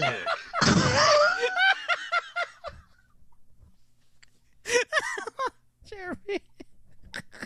Woo! He just That's- hates me. he just hates you. That's true. That is true. Whew. joke. R.I.P. Sweet Eric Myers. God bless you. Uh, Ralphie the- May hasn't answered my text in years. What a dick. did you guys see? Hmm. I don't know. Did you guys watch Eric Myers? I don't know if you how well you guys knew him. Like I kind of knew Eric. I went to like high school with him and uh, shit like that. So I, I knew I knew him for a very long time, and uh, I watched his online funeral and. I, as I'm telling this story, I realize none of you are going to know what I'm referencing, and that this will be a joke only for Justin Schlegel, who's listening to this. Uh, but there is the church that he was getting buried at. I swear to God, literally ripped off the Undertaker's 1990 logo as. as the symbol for this church with like a it looked like an undertaker symbol anyway roll that john cena footage I didn't want to Um, point it out. I didn't want to point it out, but uh, I do have it on good authority that just like the movie Mean Girls, Eric pushed him because there can only be one mean girl in the comedy scene, and it's Eric. Oh, that's it. That's it. I did. I, hey, when Eric died, I did. I did put one post out because I, you know, it's the, what you have to do in this world when you lose somebody uh, of prominence like that. Uh, I did say I was. Uh, I was finally the number one Eric spelled with a K from Columbia, Maryland, that did comedy. Finally. I did see So- that post, and I was like, "Oh man, I haven't even seen that Eric's comedy, and Oh. I know it's a huge loss." It's like that Billy Joel song, Only the Skinny Die Young. Oh, that is. so, so uh, after Mr. Wroblewski addresses the class, Jen looks really bad, like she's dying a little bit. Colin asks Jen out on a date, our sweet uh, goth guy from uh, Haunting in Connecticut. She says uh, she's not into what she. He asks her if she wants to go watch the Rocky Horror Picture Show. She says I don't like boxing movies, which is I think pretty funny. Um, and iconic. and uh, uh, but after Needy says, "I think she's pretty," he's pretty cool. Jen reconsiders, and uh, she's also hungry, so she does take the date. Now, is this another thing that, like, if you're not really into a guy and like, but your friend is like, "Oh, I think he's pretty." pretty cute you you reconsider is that a thing i need to n- know as if these woman tropes are yes or no you know It depends. Like if I see a guy and I'm he asks me out and I'm like, eh, and then my friend is like, actually, he just got an inheritance. I would be like, oh, well, allow me to backtrack. So there are there are things to consider. well, I will say that like Megan has great taste and and I've picked up on that. So then like once Megan is done eating, she'll be like, "Hey, I couldn't finish my whole meal. Do you want some of this?" And I'm like, "I sure do." What if he has really bad diabetes and you know his blood's going to taste really sweet? I would still go out with Tommy, but the best part about Tommy is the hardest thing to get over is that he can never look you in the eyes, and that is that's a big. oh my god! look in me in the eyes and tell you the truth, and he's literally going, "I can't." you have to pick one. This is my truth telling eye. I would still I would still rather be with Tommy if he can't look me in the eye than have to compete uh, with the the bloated ego of Mike Quinlan's large head. I'd be like, look, at least Tommy can wear a hat. like that's all. So uh uh, as the the date goes down, uh, while while she gives her uh, um, the what the fuck is his name? God damn it, Colin. She gives Colin an address to go meet her at, which she says is her house. Needy is having her first sexual relationship with Chip, and uh, Colin uh, heads to Jennifer's house in uh, what appears to be downtown Detroit. Uh, is the best way to describe it. There's just it's just derelict houses with one that has the lights on, uh, or we could replace it with any part of uh, uh, West Baltimore too. I mean, very very similar uh, feel, um, but. Uh, he makes his way in following the sweet sounds of Akon playing upstairs because nothing says I'm about to get laid in 2010 like fucking getting locked up. As in, I'm locking up this fucking pussy as I'm following the sounds up here. Uh, she breaks our sweet emo kid's wrist uh, just as Needy is getting a psychic link with uh, what's happening. And I guess this is explained by the fact that she licked Jennifer's blood when she was a child and, and sucked her thumb. Yes, that's true. But wait, Eric, you missed the part where before she breaks his wrists, she tells him we can play mommy and daddy, which made me super uncomfortable. But I was like, look, if you're going to play that game, okay, but you guys need to stop touching each other just like real parents and ignore one another. Yeah, if we're playing mommy and daddy, if I know anything about that, that's when your wife uh, is says it's fine, but you can only use the back of my knee, and that is what I use as uh, that's what we call the regular puss these days. So, um, you just fold over the calf like that, and boom, go to town. Anyway, uh, so as he's cyclically linked, it's it is very funny that. Uh, that uh, Chip thinks he's really huge and like hurting her, which is very. I think the thought of Hashtag every man. Yeah, hashtag every The fact when she's like scre- or, like screaming and starting to get horrified, and we see his face for a second as he's like listening to her making these noises, Yeah. and he's like, "Oh shit, Nice. I'm, like, I'm a man right now. Like I'm giving it to her." It all it took. See, see, you might use the calf, but I'm up to the second love flap, which is one of the side flaps of her side of her body. So I was gonna say, Jeremy, play your cards right, and you can fuck my back tits. Oh yeah. ooh, ooh, come on my fucking vampire's widow peak. Come on my rat tail. you know, you know, the best thing is like when you rub against the zits on the back.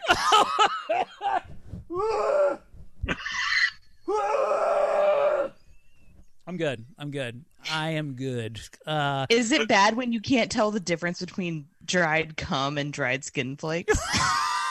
I like I like to say nibbed for his pleasure. So I don't know what this all means. This is this is terrifying. Uh, as uh, who- welcome to the Doc Zone, where comedy does not go. I do, I do love though. This is the scene that Jeremy did mention, though. I, I think this is probably my favorite shot of the whole movie is uh, Megan Fox just using her hands like a ladle and just taking scoops of blood out of like that chunk of his torso. There, it's a very strong scene. Reminds me of the Mongolian Grill from uh, uh, back in the day. Great place where you could eat out of human torsos, fresh blood. That's it. That's all I got. Yep. Okay. so Needy uh, leaves Chip and almost runs over the ghastly uh, image of Jennifer in the streets. Jennifer then Spider Man drops on the windshield of her, cracking it all throughout. Needy then rushes home crying from her mom, but uh, realizes that. Uh, uh, that nobody's home. She lays down in bed, and sure enough, Jennifer is there waiting. such a cliche. Which is very very scary. Uh, she then says that she doesn't bite, uh, but it, it can't be true. She 100% does bite, and uh, she then goes and lays a big old kiss on Needy, and Needy just right away forgets the fact that she is a ghoulish figure that rips people's hearts out and could very well murder her at any moment. And uh, I will say, uh, one of the hottest lady on lady kiss scenes I think ever captured on film. Uh, no, yes, maybe, ladies.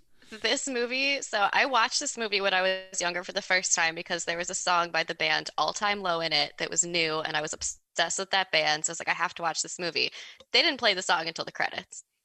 But when i saw that scene that was like one of the first it like is vividly in my brain because it really did something to teenage me. She was like oh we're gay. We are Yeah. we are into that and also, are you telling me that if this Jennifer, if Megan Fox, even if she's covered in blood, shows up in your bed and starts kissing you, are you really going to care about how many oh, boys she ate? There's not one scene in this movie where I wouldn't fuck her. And I'm not. I'm talking impaled with a flagpole. I'm talking giant Baraka mouth. I could look past all of those things in a, in a in a horny state. hundred percent. Look, I too have a fantasy that me and a girl named Megan are good friends, and we also find ourselves in a sexually charged situation. We're like, we're such good girlfriends. Look past all the shit that I do. Mwah.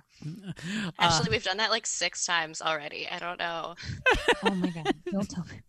So, I uh, think the only thing that could have made the scene better to make it a little bit more gay if she still had all that blood on her mouth yeah, that would have been hot. That would have been hot. when they kissed. Jeremy, Actually, Megan and I do do that. That's how we know. We're like, oh my god, look, we're both on the same cycle.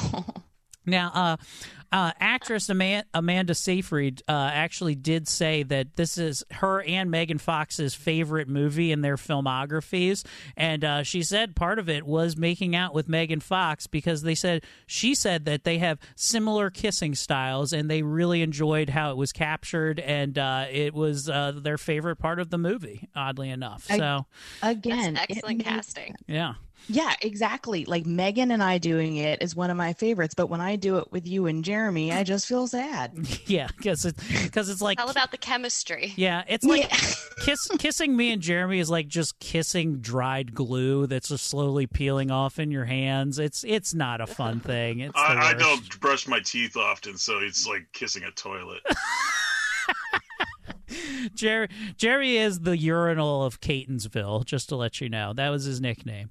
Um, yeah, my my wife has like almost like karate moves when I go to like kiss her, and she's like putting her hand right in my face to avoid it as fast as she can. You know, Just like, there's, there's just something about kissing the both of you that I'm just like, mm, I can taste the sad.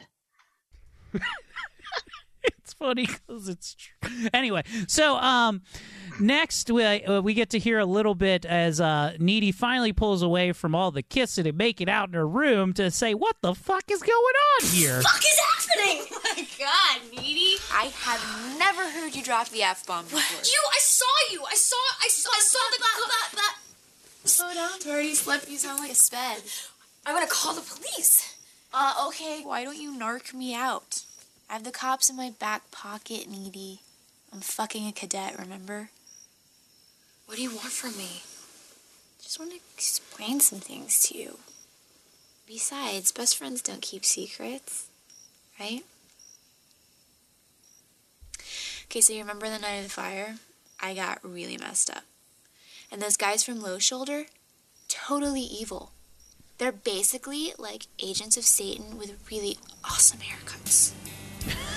Agents of Satan with really awesome haircuts, which really should be their band name because that is a better one than Low Shoulder.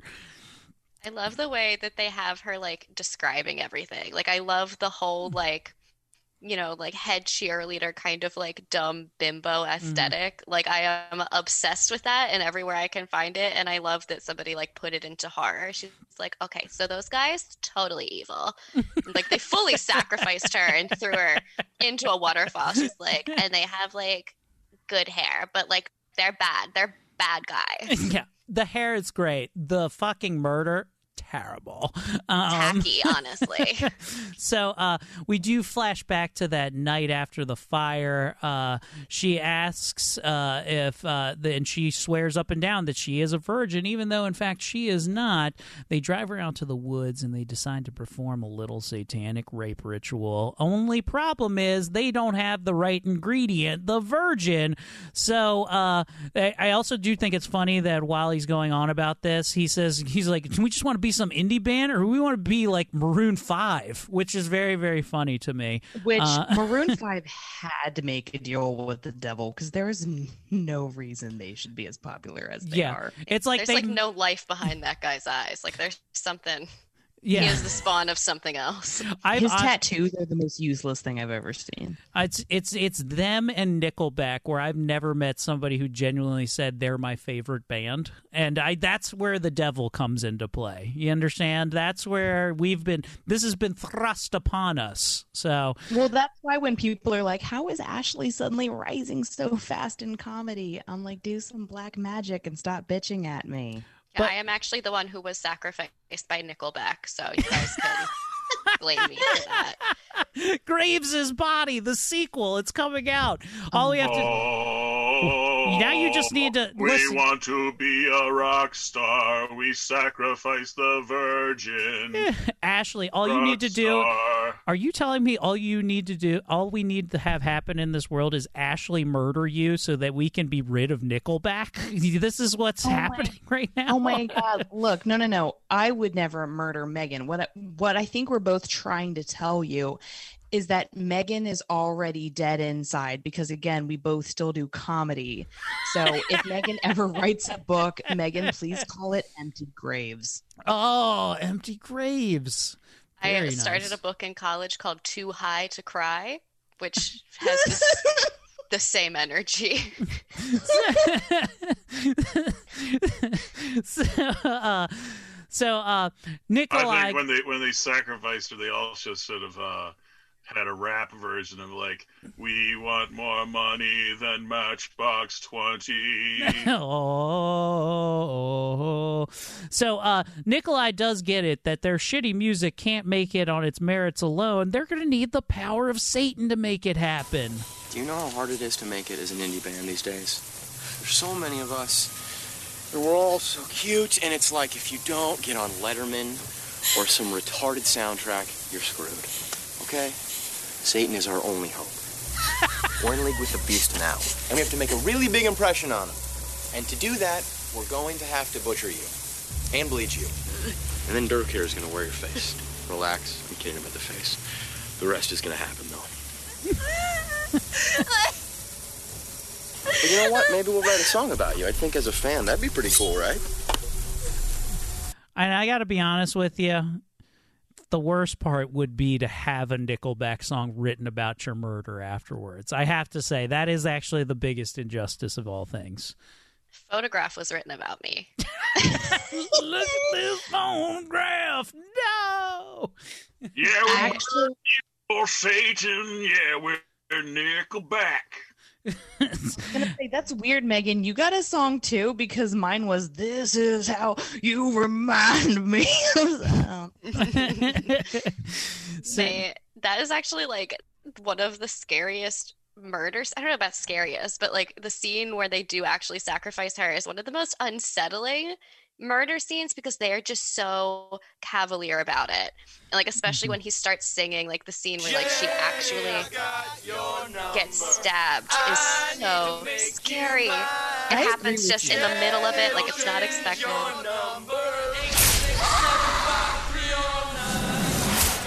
God, don't ever murder me to the to the tune of eight six seven five three zero nine, a number that doesn't even work in our modern society. It's been since the late nineties since we've already had ten digit numbers. Ugh, God.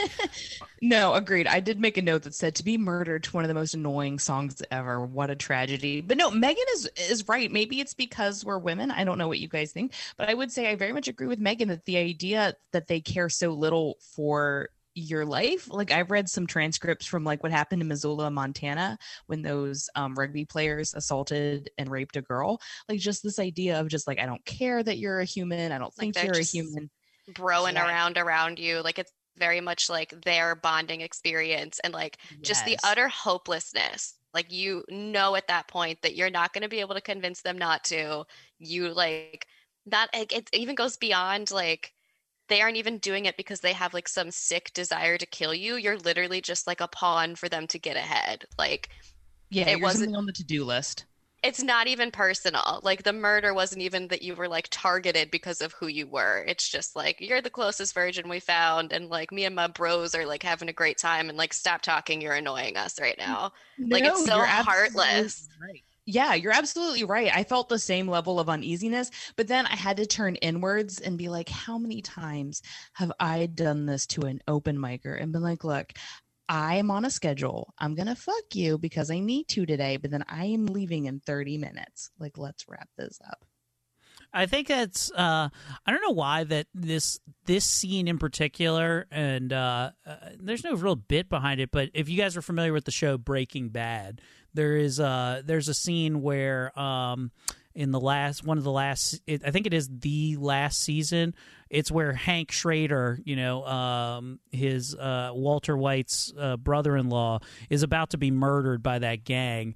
And you see kind of like Hank's demeanor is just like I don't really give a fuck because and then and you know Walter pleads for his life and he's just like are you are you fucking dumb? They've already decided to kill me. Everything you've done is just lost yourself a million dollars in the whole Right. process. And uh, I think it's th- that is very much a I think that's a, that's a man thing where you just realize the like you realize I was like oh these guys have already decided what their decision is. Why are there's no pleading with this. This is just how it's going to fucking play out at this point which is uh I I I kind of I kind of love that about Hank where he's just like yeah you're not getting anything out of me. They decided they were going to kill me the second we dragged him out here. There's no ending to this that isn't murder at this point. And uh, I, I I it reminded me a lot of that but it's just like as I guess somebody who um I just, I, I guess it's like the opposite end of somebody who's just thinking, "Oh, I can talk my way out of this." Like, nah, you ain't. There's no talking out of this. It's, it. This is it. It's fucking just gonna I, be you're horrible. right. I think there's something to be said about potentially why we see more male serial killers versus female, which is again like another great thing in this movie. As far as like there tends to be I don't really know the science behind it, but I think we tend to see less female serial killers with the idea that women tend to be more nurturing, tend to be more sympathetic, more understanding. In general, it may be harder for a woman to to bring herself to take the life of another person, whereas it seems to be like the male perspective is very much like I can dehumanize you very quickly. It's very easy for me to not see you as a person. I think it was kind of like I don't know if it was intended, but it's also kind of like a good metaphor for like the entertainment industry. Um, the way that like men will treat women in order to like help each other out, like it's almost like a fraternity in the sense, like especially something like stand-up comedy where um, like if you're the one woman at an open mic, sometimes everybody just like one person makes a joke about you, everybody's making a joke about you that night. Like it is, they are bonding over you, so it kind of like pushes you out, and like, and you get stepped over for their own advancement. So it was kind of like throughout it, you can kind of see, and they do it in a really funny way where they're just like, we're going to be the best indie band ever, okay? But that's how like some people feared, like, I'm going to be the best comic ever, okay? Like, I don't need you. I want to kick you out so that I have more room for me.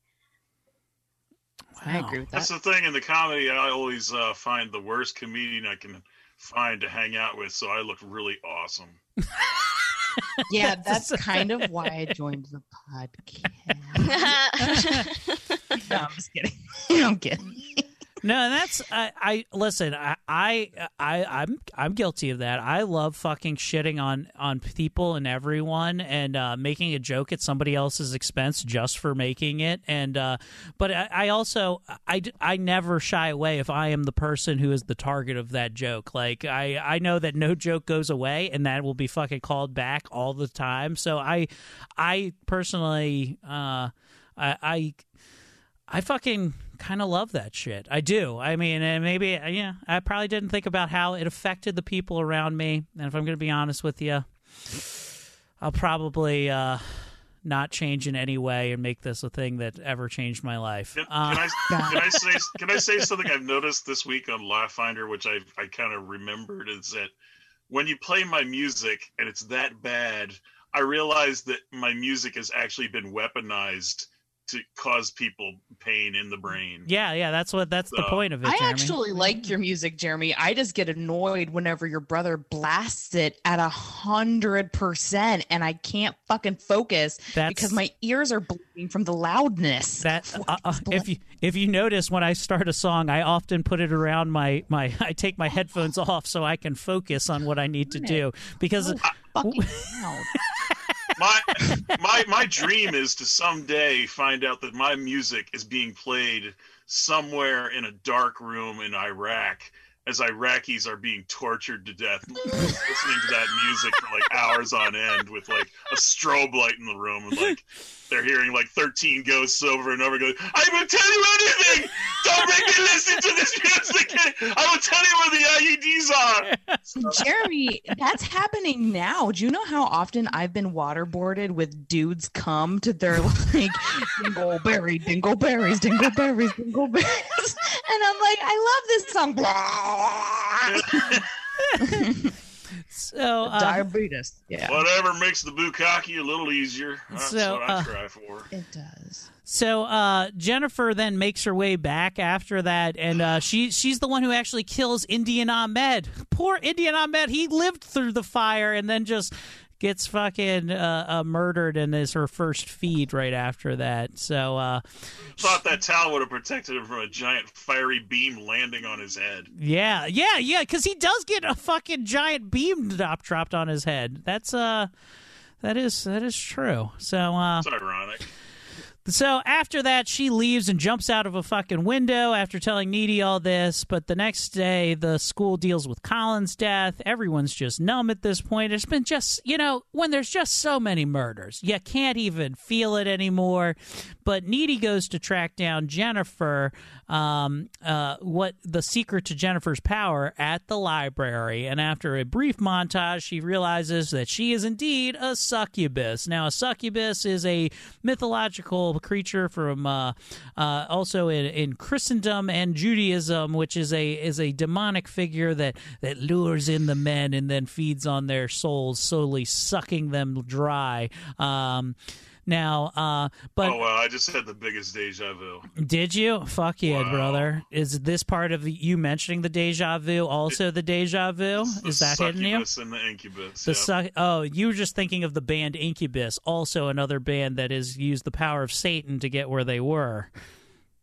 I guess. okay, so she also are they the, are they the one that sing the uh, "I Want to Be a Rock Star" song? Uh, no, no, they're not.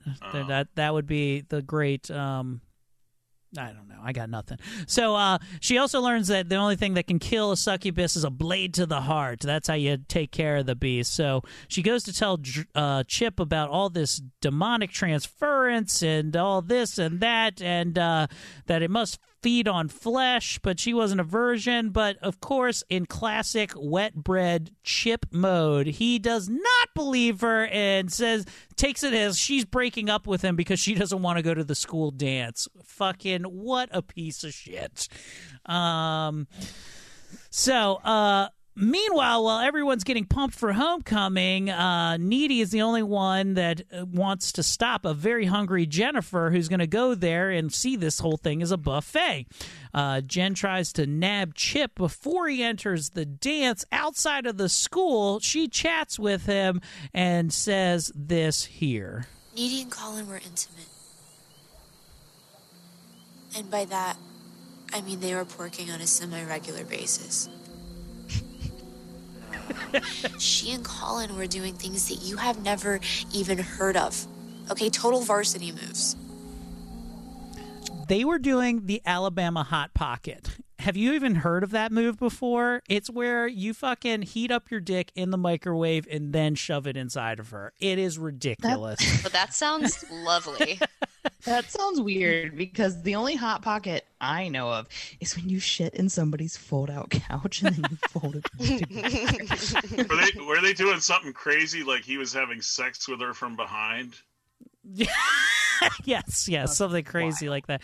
No, Uh, that's gross. Hey, Tommy. Tommy messaged me last night, and he said he was on the Happy Hour podcast. There's a point to where I'm getting here. He said uh, that they have a new um, uh, challenge where you have to guess what the sexual uh, uh, position is, and the one that he like, like it's always these foul things from um, uh, uh, Urban Dictionary, like what is this sex move called? And the sex move for that he was given was the Cleveland turn down, and he nailed it without having to look it up.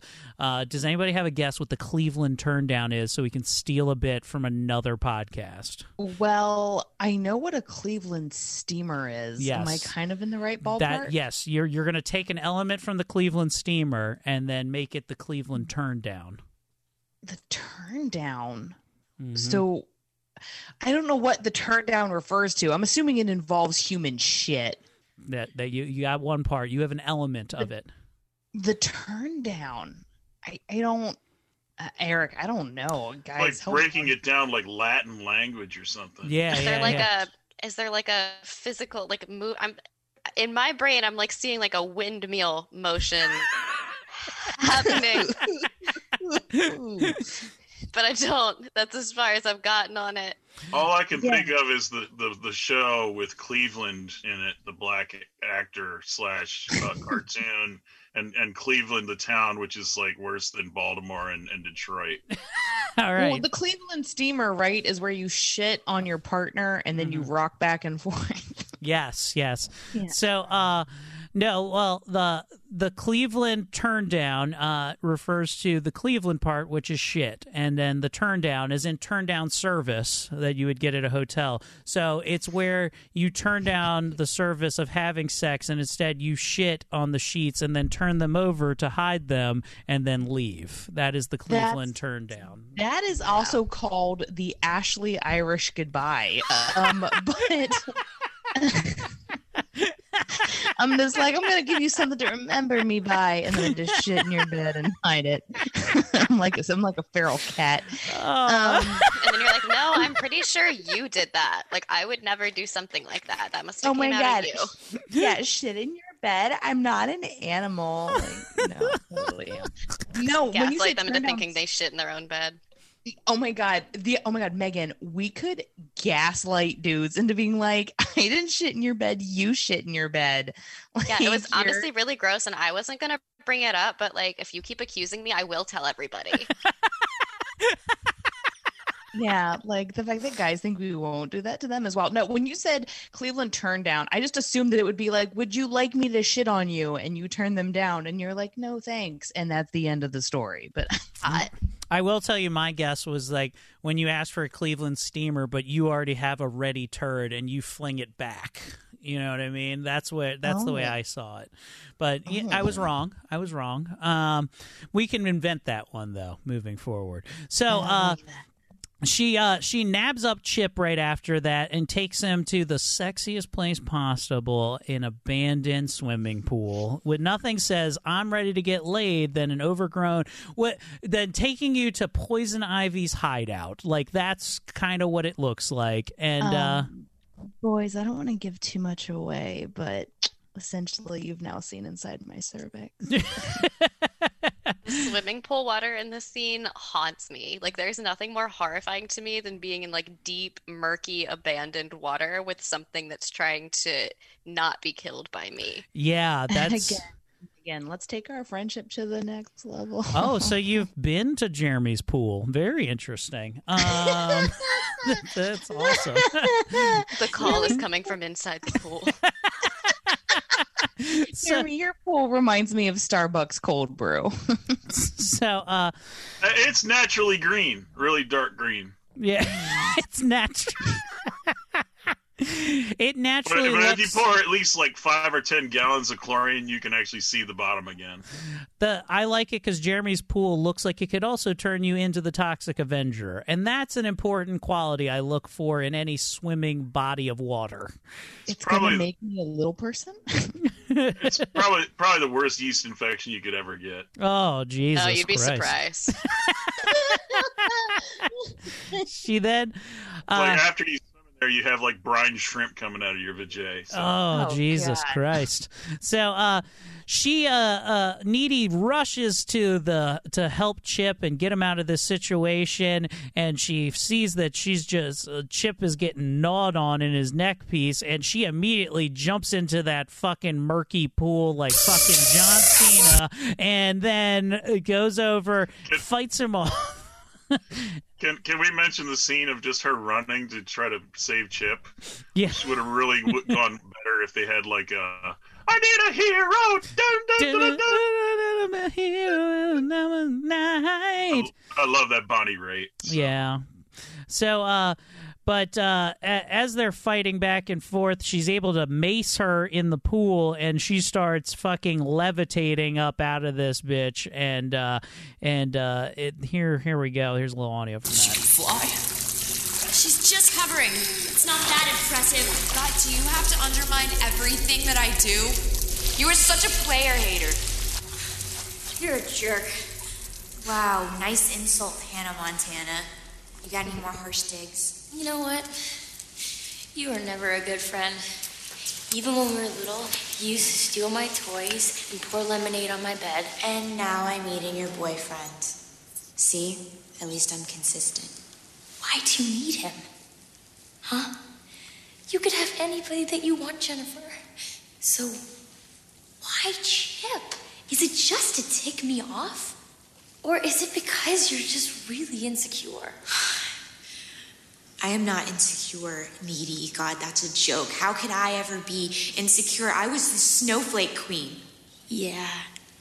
Two years ago when you were socially relevant. I am still socially relevant. And when you didn't need laxatives to stay skinny. Went too far. I far. am going to eat your soul and shit it out, Nikki!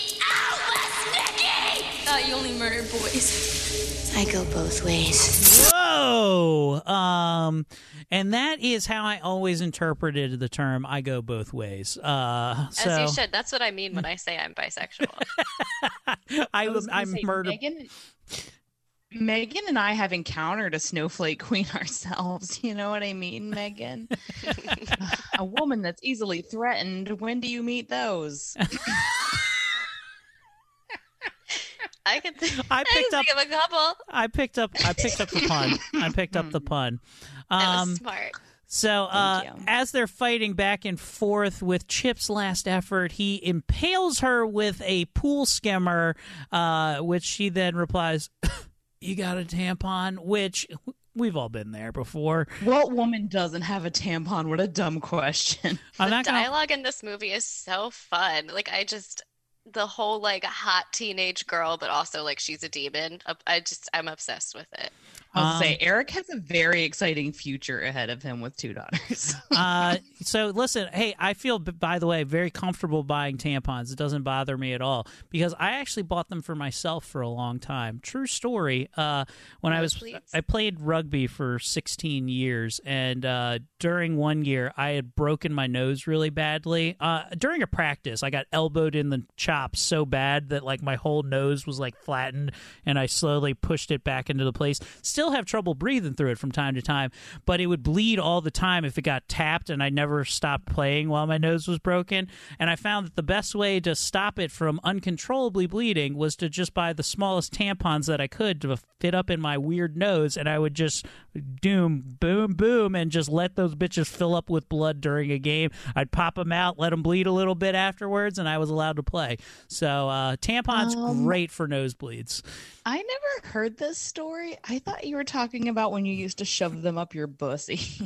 Shh, I told you that in fucking I think it's like a history of tampons that they used to be used for bullet wounds. Like oh, really? Hmm. They I still don't- say, yeah, when, they still say in combat, they actually carry the non scented ones, like the standard ones from OB. Because, yeah, if you're 100% correct, Megan, if you get shot, they still to this day will put them in a bullet hole. it is like a mad effective absorbency tool. I just imagine the guy who's the tampon salesman. He was like, "Yep, it can handle bullet wounds or fucking pussy blood. You name it. How many minutes can I put you down for, CVS?" Uh, You show up and you're like, what kind of gun did you get shot by? It depends on the flow. Be like, oh, you need a super absorbent plus. Oh, that's a 50 cal. You're going to need the big ones. Here, and then he just pulls out this brawny fucking paper towel sized tampon that he has, fucking that you could swing around like it's a buoy. Uh,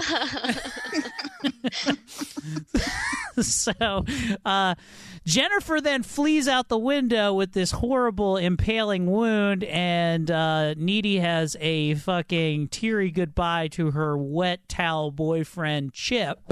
Uh, Jen then goes home to watch uh, a little Tony Little and uh, circle the boys in the yearbook that she would enjoy eating as she lays down for a slumber. But as she is fucking sleeping that night, we get to hear Sweet Needy, who's ready to fucking finally kill Jen, burst through the window and then. Uh, comes at her with a fucking box cutter and uh, they start levitating through the air, going back and forth. Um, and it's odd that she chooses a box cutter because I feel like it's not the strongest stabbing item. It's a good slashing item. Um, Wait, we all agree though how funny that is, right? That she chose a box cutter. Yeah, the they cut- whole dialogue there too, where she's like, "From Home Depot, God, you're butch." I love that too.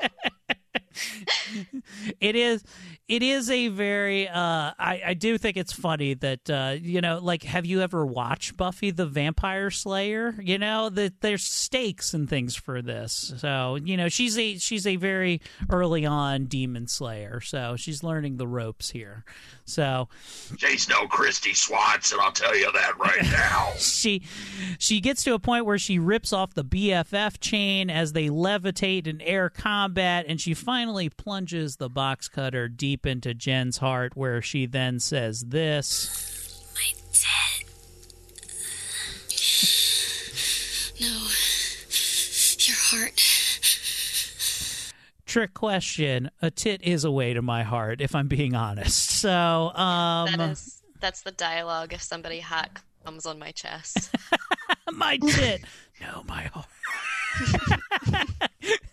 Did she, you didn't come on my tits. You came on my heart. it's me every time. That's what I say when I actually fall for a guy, Megan. I'm like, oh my god, you may have physically come on my tit, but you emotionally came on my heart. That was my favorite part Can't of the. get it out of my hair. That was my favorite part of the Notebook. Who said What do chivalry's you dead? want? I'm on my chest. Of course, of course, she couldn't say anything because she was already dead. Oh, Jesus Christ. Um so uh Next, we see that uh, just after that happens, Ne- uh, Jen's mom walks in to see her murdered daughter now stabbed through the heart. Uh, Needy then gets thrown into the fucking psycho ward as they uh, as she pulls the knife from her torso. The mother goes in. She's like, "My hot ass fucking daughter's dead." No. Can't make another one of these. I'm too old now.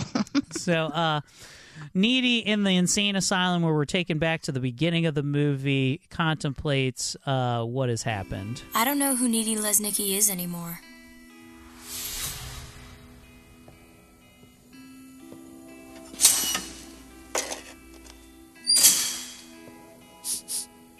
I'm a different person now. A person who uses curse words and kicks orderlies and sees things that aren't there. A very bad, very damaged person. But sometimes change can be good.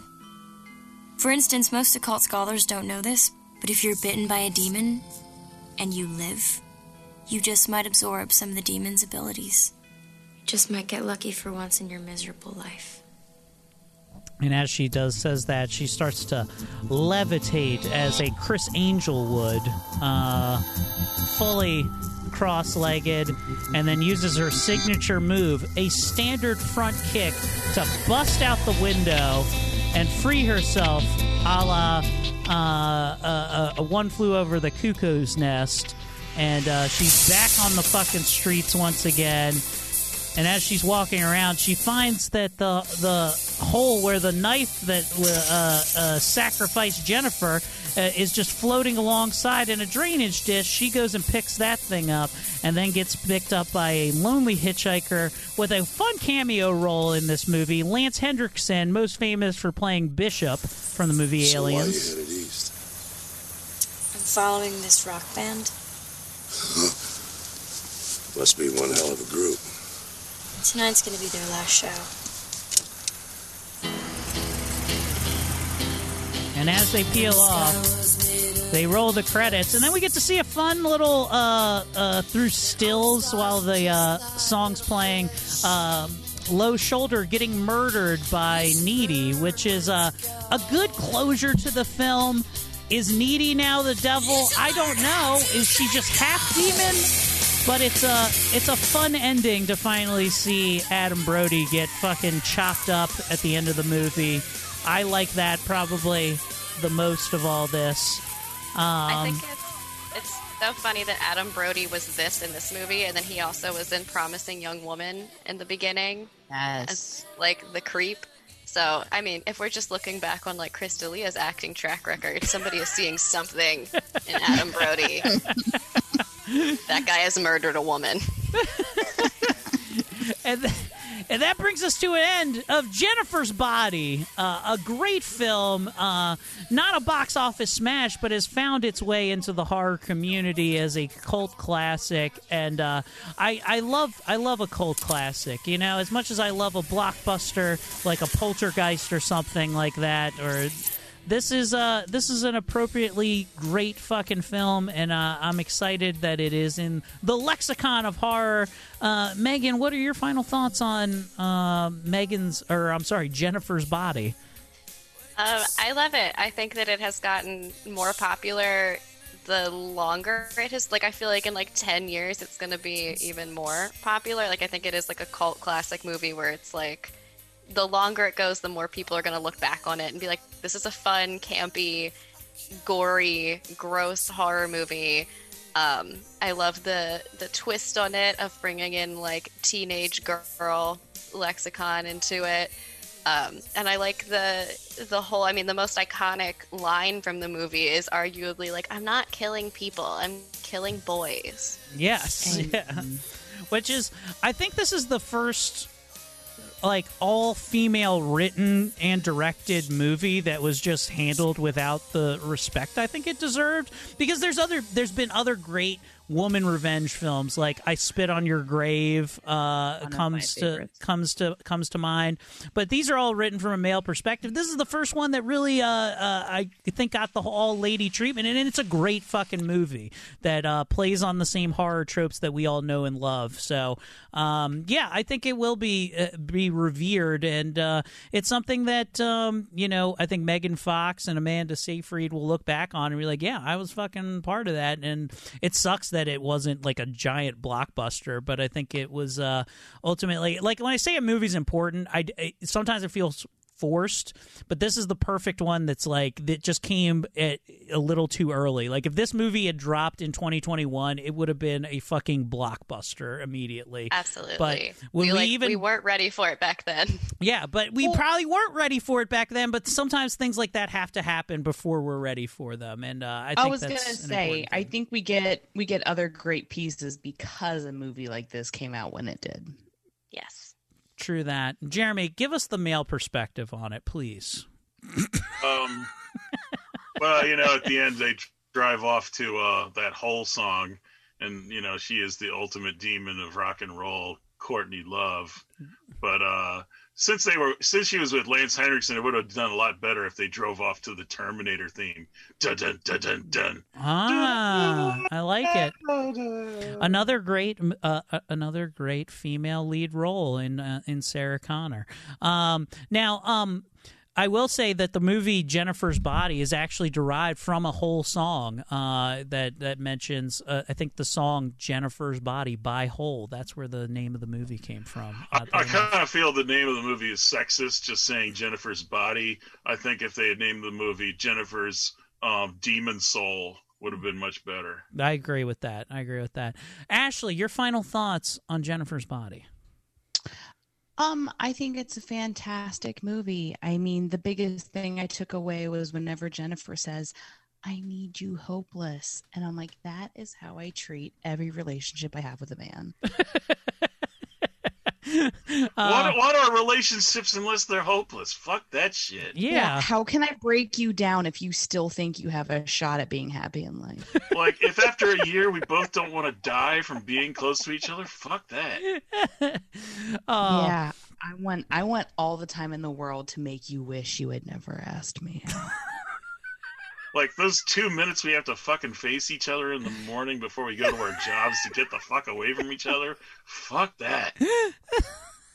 Maybe we got to spend the whole fucking weekend together.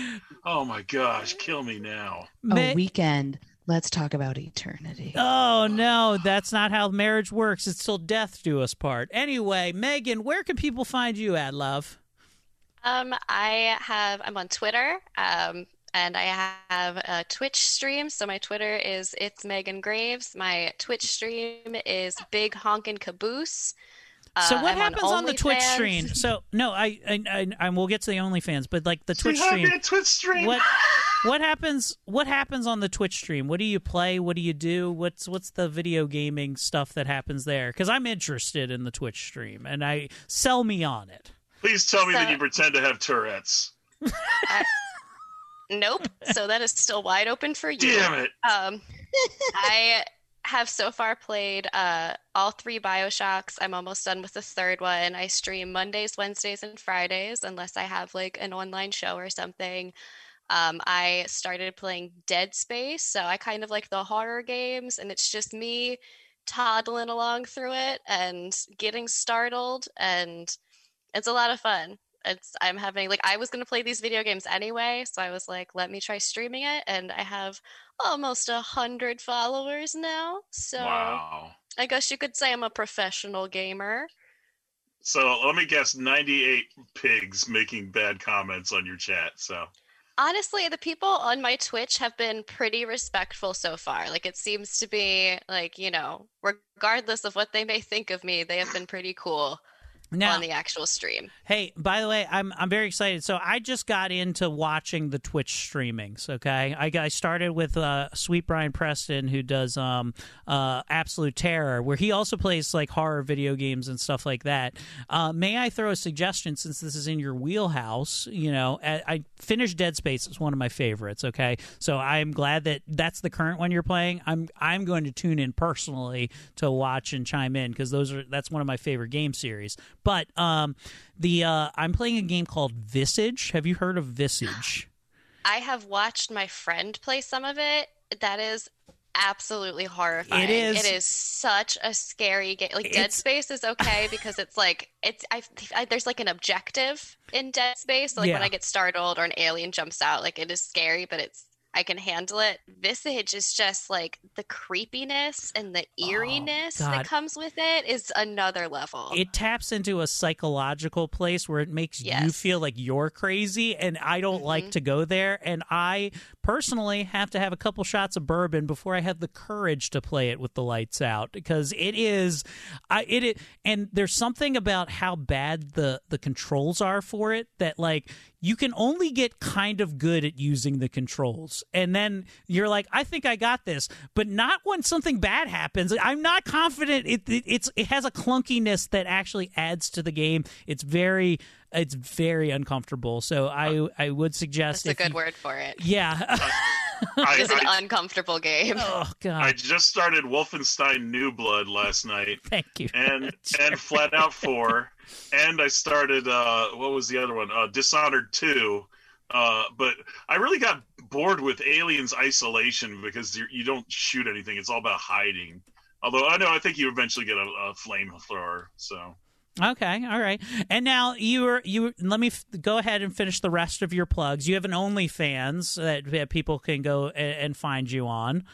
Yes, I do have an OnlyFans. Uh, my name on there is Holly Foxtrot. If anybody is interested in seeing me naked, um, and that is, those are my things. Those are my things for now: comedy and video games and nudity. Hell yeah, hell can, can- yeah. Can, I suggest renaming your your OnlyFans and just say No, no, you cannot. just, just, just, just, just tell everybody that you're actually Mary Padian from uh, Storage Wars. So Oh, Mary, I don't even know. I got no part of that, Jeremy, and I like that. I like Jeremy also does this thing. He's like, "Can I ask this?" And it doesn't. It doesn't matter what your answer is. He's going to say it anyway. But he's like, "No, I did the respectful thing before that. It's fine." Uh, she she kind of looks like Mary Padian if she actually had a brain. I don't- I love Mary Padian. So. Oh, okay, fair enough. Um, so yeah, check all that shit out. All the things Megan Graves, Holly Foxtrot. Get that. Fucking listen. If you're listening right now, fucking subscribe right now. Even if you're not into it, just fucking do it. Um, Ashley, where can people find you at, love? Uh, people can find me on social media at Ashley Pontius Laughs. You can also uh, catch me with uh, Eric April 10th. Uh, we're doing a show together, and then you can catch me May 1st doing a show in Harrisburg. Yeah, this is the first show of April, I believe. So yeah, come and check us out. We're we're we're fundraising for a show, and by that we're also raising our own funds. So make sure you come out to that. Buying a ticket not only helps a little league football team, but also helps put bread on Daddy's table and Ashley's table, not Jeremy's. Fuck him. Anyway, uh, all things Eric Comedy at ericcomedy.com. Eric with a K, comedy with a C. Um, click store merch and all that shit there. Jeremy, take us out of here. Damn you, Megan Fox! I knew you were always Spider-Man.